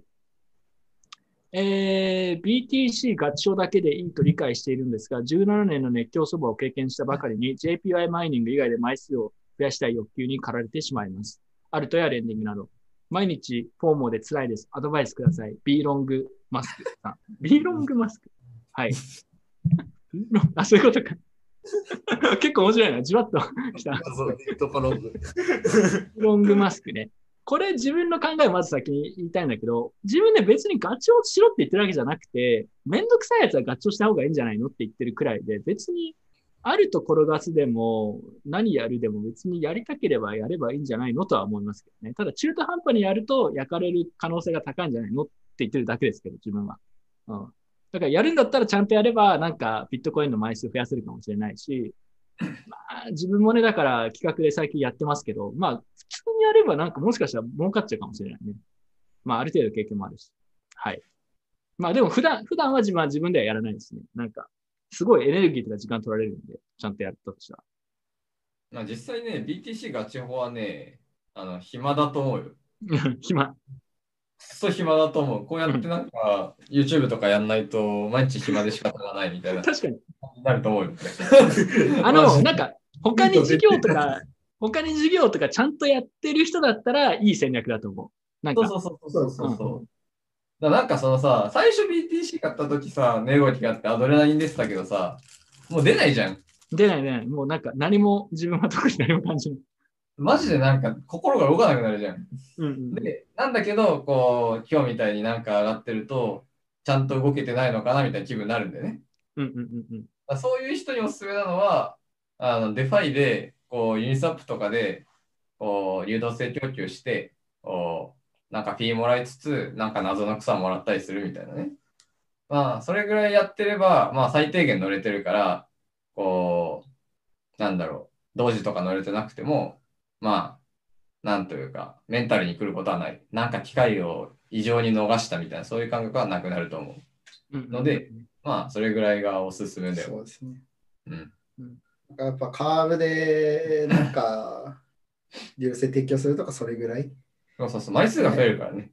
うんうんとなんかもらえるステーキングなんか、なんかのステーキングするとか、まあそれぐらいでよくて、うんあと同時とか iOS では乗れてる人、こう最後までこう売るところまでが遠足なので、乗れてる人は多分いないと思いますよ、そこまで含めて。うんまあ、乗れてる人はほとんどいないと思うんで、うん。はい。まあ自分もね。iOST で僕すごい成長したなと思ったのが、あの1円ぐらいでなんか5000円分ぐらいだけ買ったんですよ。で、あのいいステップほんのちょっとだけ買ったんですよ。あの5000円、6000円、まあなんかそんなもん、ほんとちょっと iOST、iOST プラーじゃん。iOS プラスのあの iOS プラで、あの、まあ1万円もしないぐらい、本当にちょっと買って、で、1円ぐ、1円かそれよりちょっと手前ぐらい買って、2.5円で売ったんですよ。割と天井。うんで普通なんかこう天井で売ると、でもっと買っとけばよかったなって気持ちになるんですけど、なる、わかる。かる。に関しては、もっと買っとけばよかったなって気持ちが1ミリも湧かない。本当にこう、まあこれ、例えば100万円入れてたら、まあ、150万円ぐらい儲かってたわけですよ。はいはい。もっと入れとけばよかったとか、そういう気持ち、マジで起きない。マジで起きないそれは気持ちよくわかるよ。やっぱ自分の成長だなと思って、で、やっぱりこう、同時とか iOST で儲かる人っていうのは、こう、売るところまで含めると本当にいないので、うんうん気にしないのが一番、そういうなんかお祭りは気にしないっていうのがいいのかな。あーまあね、でも気になっちゃう気持ちもわかるんだけど、うん。なんか気になったら、今回の僕みたいになんか5000円だけ入れて、なんか後悔しないようにしておくっていう。でもそれ、それで言うと、ちょっと真面目なアドバイスとか他に自分が思いついたことをするとすると、自分だから例えば、まあ今ネットでちょっとやってるんだけど、まあある程度やっぱり業界のこととか、技術のこととかなんか、まあビジビジネスなんかどういうプロジェクトがあるかとか、なんとなく分かってるんで、そんなに時間使わなくても、まあちょっと波に乗って売ったりとかってやろうと思えばできるわけ。普段そんなにやってないけど。で、それくらいの理解度になれば、そんなにストレスもかからずに、ちょちょこちょこってやって、まあ、なんだろう。多少の欲求は満たせるくらいの利益は取れるかもしれないなっていうのと、あとはね、もう一個は、多分他の人がこんなに儲けてるって言ってて、それやっぱ羨ましいなみたいなのは、あの、この質問者さん以外にもあると思うんだけど、まあそういうのはね、ある、あるんだけど、実際。ただ、えっとね、あの、事業とか、なんか自分の新しいプロジェクトをやってますとか、まあ別に何でもいいんだけど仕事頑張ってますでも、あの、の人は BTC 合唱でいいんじゃないのって言ったのは、あのね、例えば同時でお金2倍、資産2倍、3倍になったとしても、その人のレベルは何も上がってないんだよね。資産だけ上がっただけで。結構やっぱこれが重要な気がするけどね。まあ真面目に答えると。うん。そうですね。うん。なんか自分のレベルを上げることに時間を使った方がいいんじゃないのって気がする。そしたら別にあの JPY マイニングのさ、もしかしたら収入が増える、増えたとしたらさ、まあビットコインだけ買ってても全然そっちでもいいかもしれないし、長期的に見るとそっちの方がいい気がしますけどね。特に若いんだったら。あ結構なんかよっぽど好きじゃないとね、こういう感じで、こう、クリプトだけの生活ってなかなかなんないからさ、うんこう変に同時とかで人生来るとか、金銭感覚来るとかなるよりはね、素直に働いて、こう、家族との幸せとかを大事にした方がいいと思う。いや、あのね、でもそれね、本当に正しいんだよね。残念だけど。本当に正しいです。本当に正しいです。本当に正しいんだよね。ニートに諭されるという。ちゃんと働いて家族との時間を大切にしましょうって。まあ、でもこれ、マジで真実だと思う。うん。はい。だって実力があれば、例えば、あの、仕事とかで、あの、稼げる金額も増えると思うし、うん、なんかいろんな理解度も上がればトレードとか投資とかも、あの、むしろ上手くなる気がするし、なんか目先の利益だけ追ってる人だと永遠に同じとこでやってるだけになっちゃうのは、なんかね、時間も含めてなんだけど、あんまりやらないようにしたいなと思って。うん。時間取られちゃうから。はい。えー次、最近コインし始めた初心者です。ビットコインの保管方法について聞きたいです。少し前まで取引所に置いておくのはリスクが高い認識でしたが、法整備や技術進歩の影響で、少なくとも国内取引所のコッリスクはかなり低減されたと感じています。コッしても保証されそうですし、ハードウェアウォレットを持っているのですが、リスクと精神的安定感を天秤にかけるとかなりいい勝負ではないでしょうか。長距離前提です。えー初心者がより安全にコインするにはどのような保管方法が良いでしょうか同時多発テロさん。これさ、まず思ったんだけど、この人絶対初心者じゃない気がするんだよね。そう。ですそれ写真じゃない。はぁとか思って俺最初に、ちげえだろと思っ名前も、名前もそう。だしさ、なんか最近始めた人じゃないだろ、これって思ってる。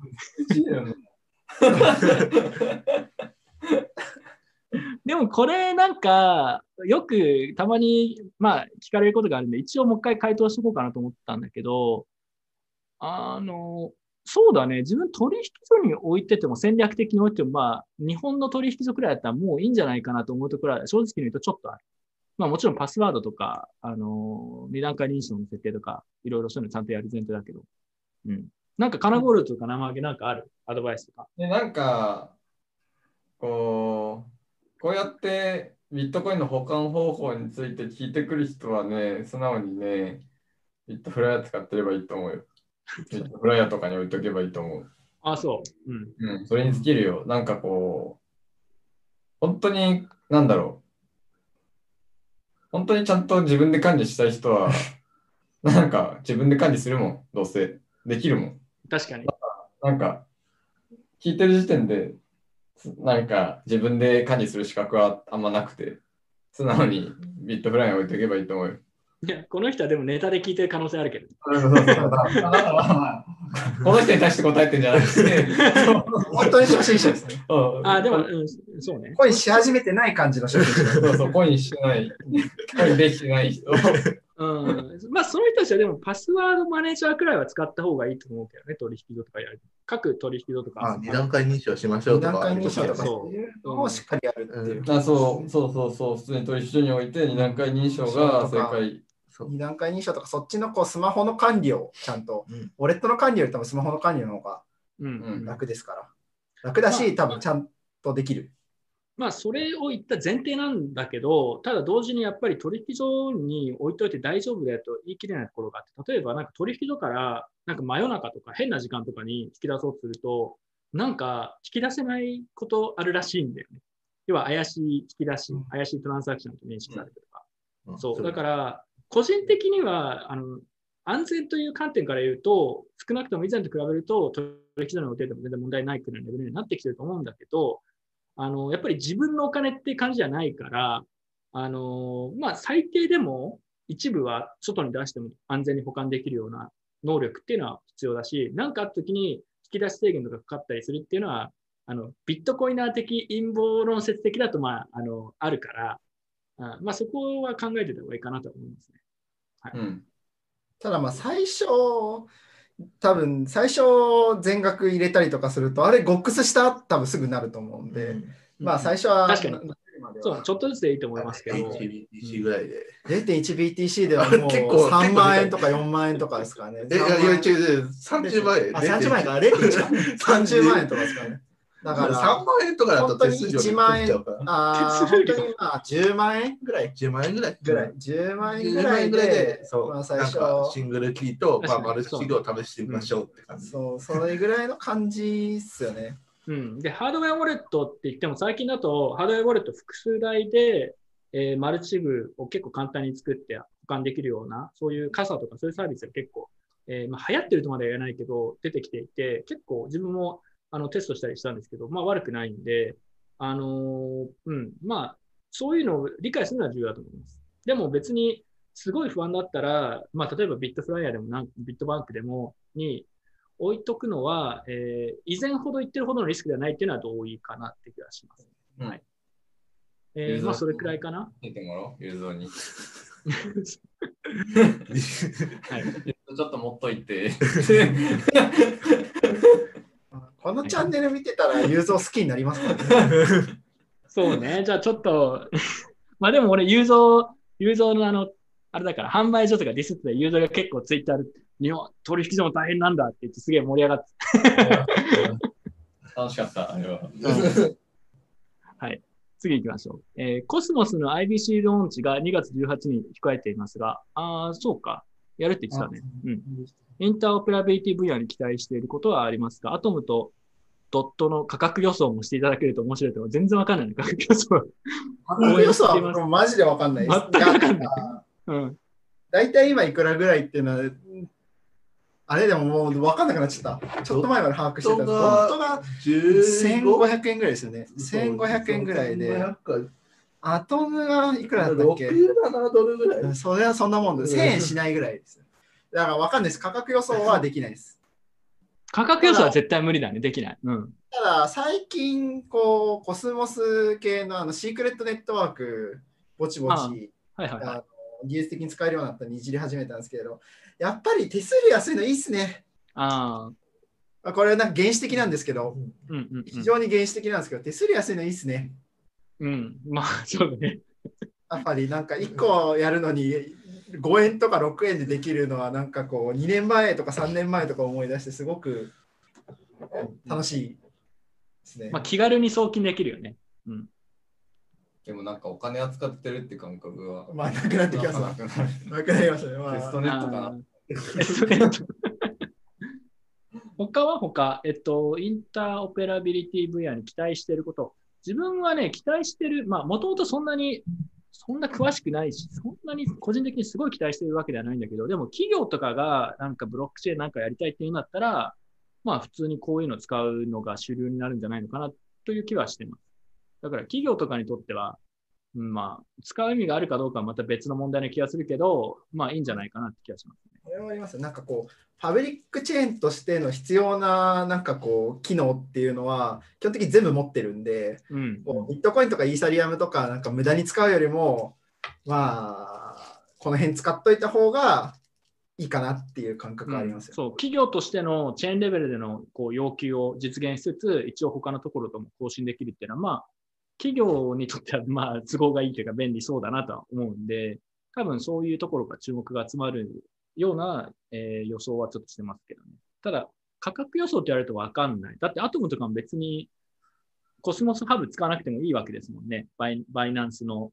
みたいな感じで。使う必要特にコスモスは別にコスモスハブ使う必要はあんまりうん。そこまで強くはないんで。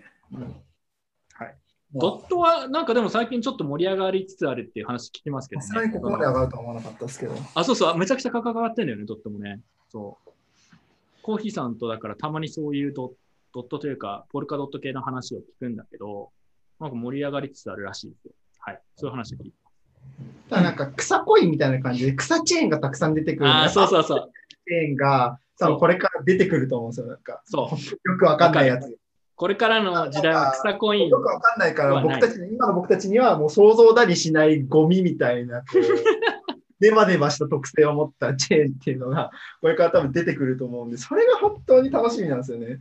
これからはね、だから草コインの時代ではなくても草チェーンの時代がやっぱ来る。時代ここで、やっぱり草コイン楽しんだ人は二度楽しめるっていうところが、やっぱり、でも、まあ、企業が、ね、コスモス使うとかいうのも、結局、こう、アンプルチェーンとかとあんまりこう、レベル感ではあんま変わんない話なんで、まあ、楽しみ方としては基本的にそこになるのかなっていう感じです。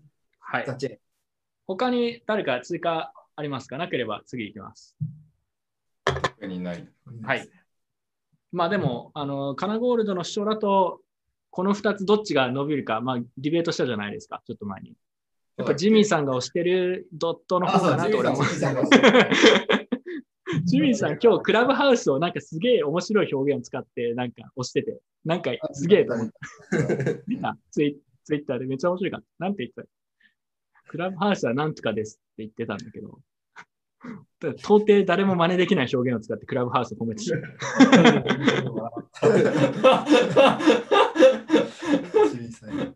さすがと思って。はい。何も、何も情報伝えられなかった今。あ、来た。これは生ハゲに対する投稿ですね。はい。じゃあ生ハゲ読んで。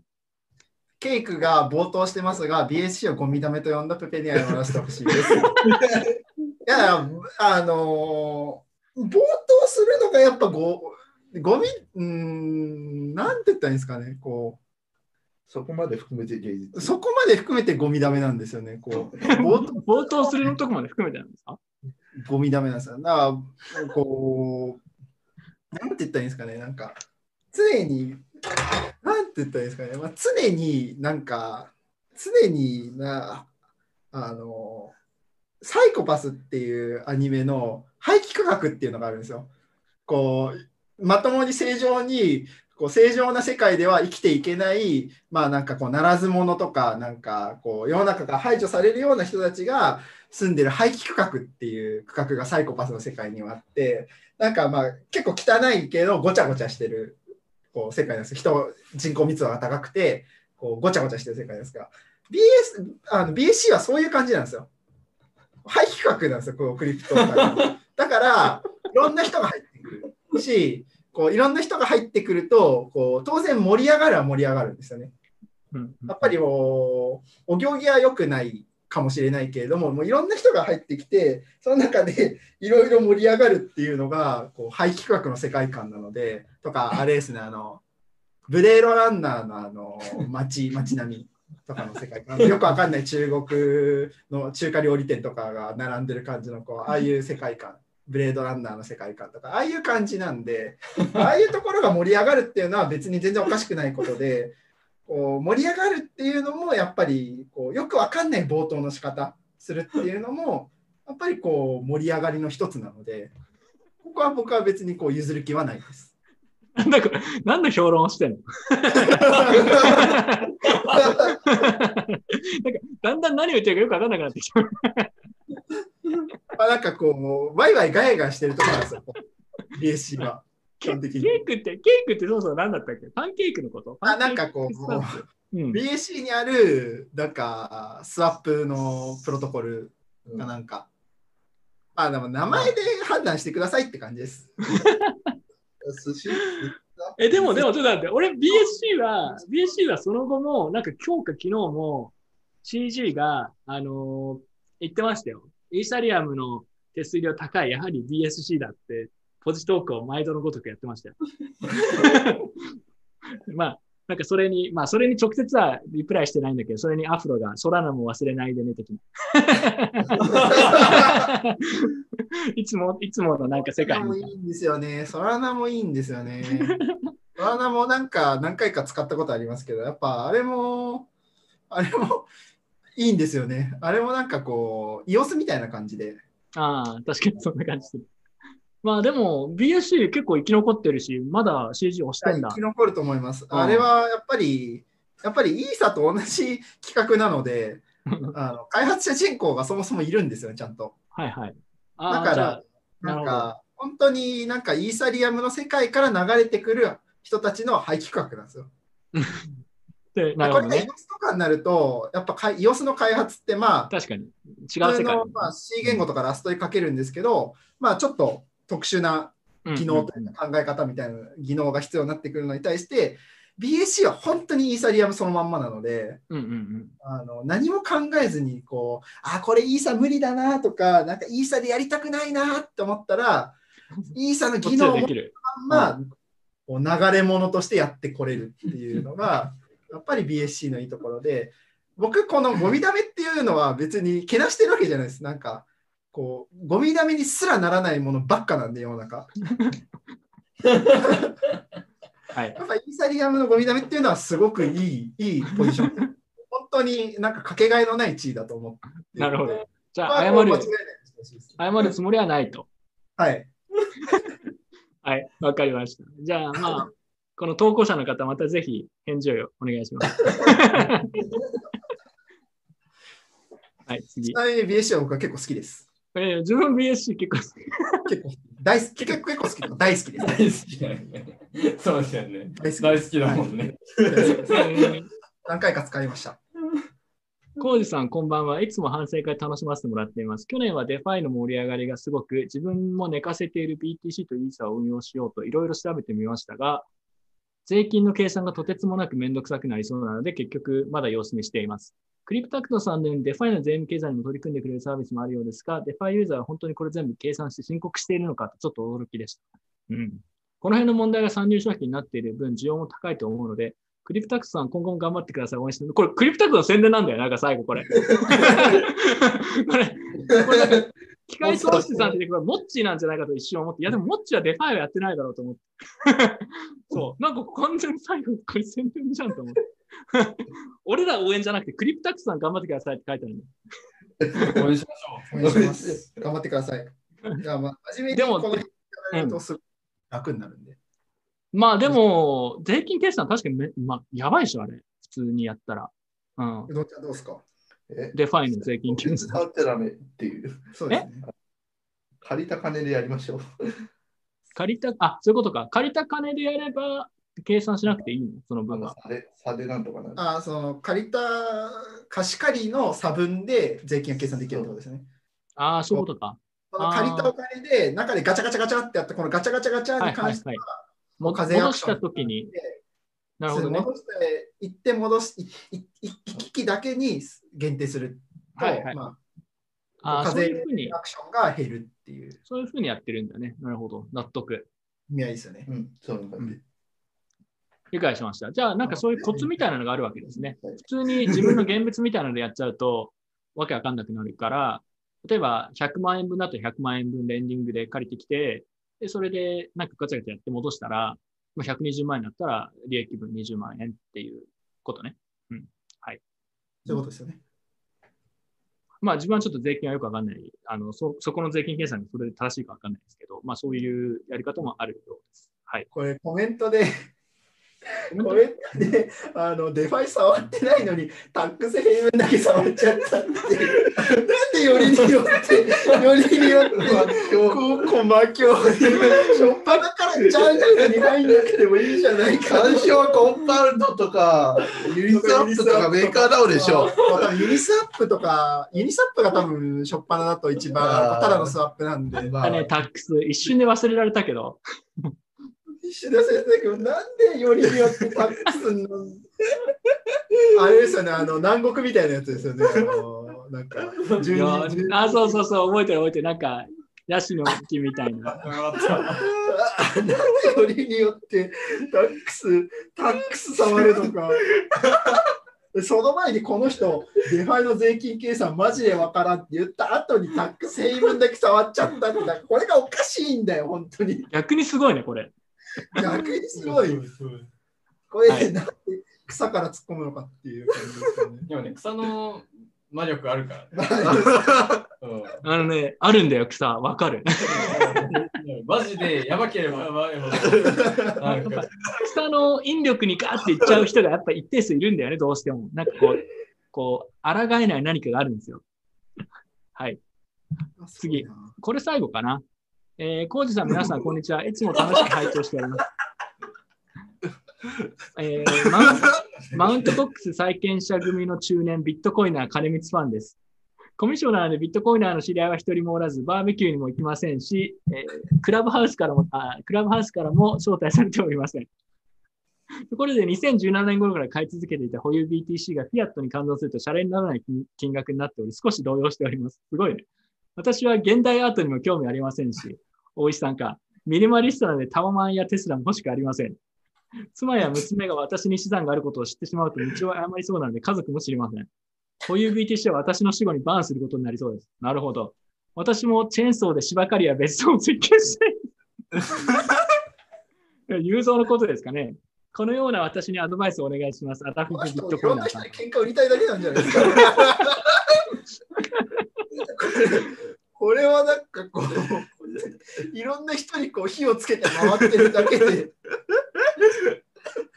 俺は暗にいろんな人をネタにしてますね。えーっと、まあでも一応真面目にアドバイスしますか。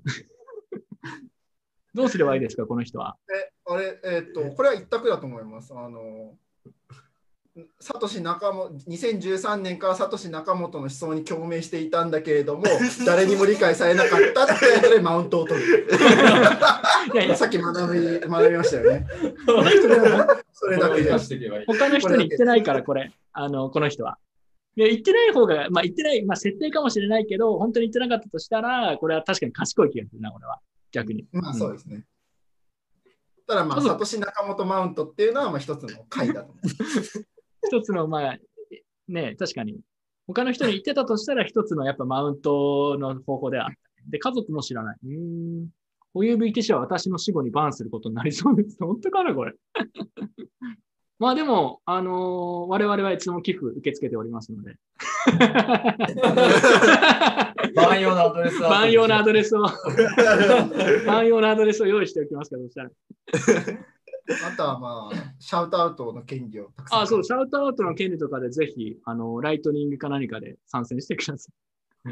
はい。あ、でもガチでなんか、まあ、寄付くださいっていうのは普段そんな言わないけど、ああいうなんか企画みたいなのあったらすごいいいかなと思ってやったんだけど、まあそうですね。なんかうまく持続的に回せる仕組みがあって、やれるんだったらちょっとやってみたいですけどね。はい。で、他のメンバーに、あのー寄付でもらった分渡したりとかしてっていう感じでやれればいいんで、まあ我々に、あのーどうしてもたくさん BTC だってどうしようもないんだったら、まあちょっと受け取ってもいいですよ。受け取ってもいいです。受け取ってもいいですよ。はい。はい。はい。まあでも、他の人に言わないのはね、正しい、正しいやり方の一つだと思うね。うん。特にたくさん持ってるのであれば。なかなかにね。うん、そういうものですね。うん頑張って。はいだって日本円出てってるのによく、こう、奥さん気づかない。確かに。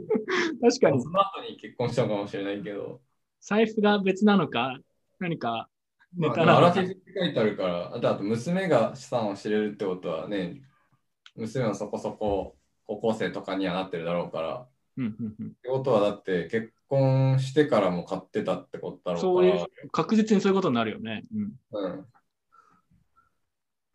これ、でも家族にバレないで買い続けてる人他にもいるかもしれないけど、いい、なんかいいな。俺もバレないでやりたい。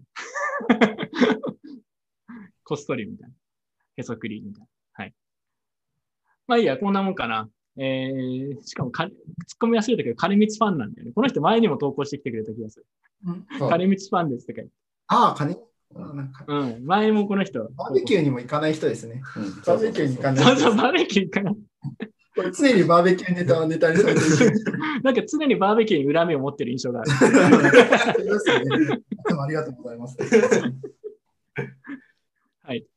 えー、まあ今日これでおしまいかな。はい。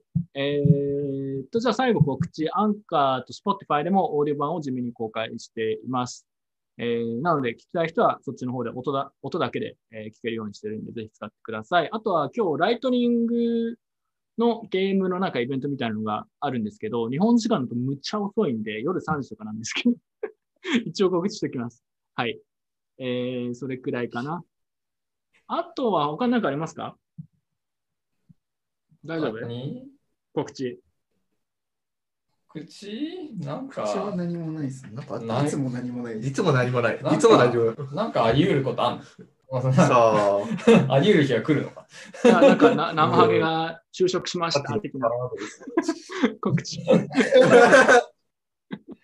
私は就職ですか？就職？おお。就職したら、ここは就職してい。ない。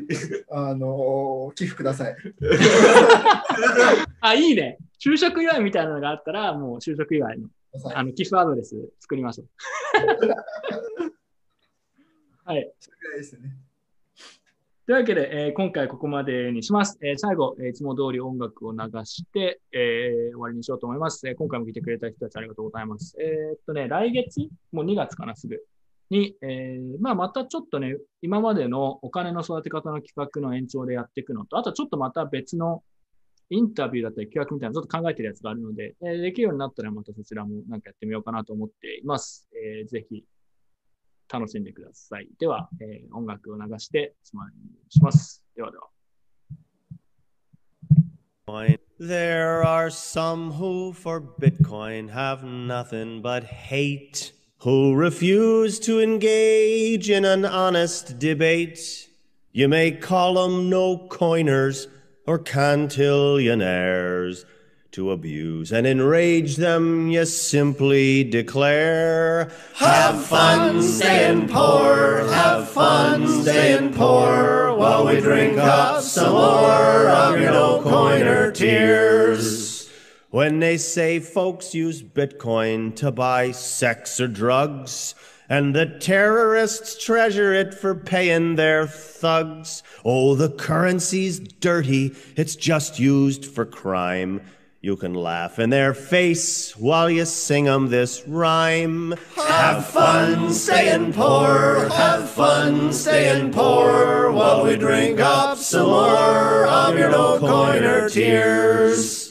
When they say that it's boiling the oceans and seas and could power an entire country or three, or they're wailing, How dare you? We're all gonna die. You can spew out more carbon dioxide to cry. Have fun staying poor, have fun staying poor, while we drink up some more of your no coiner tears.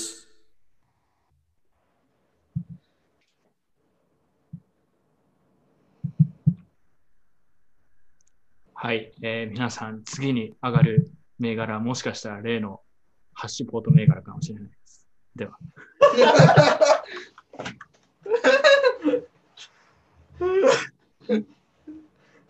はい。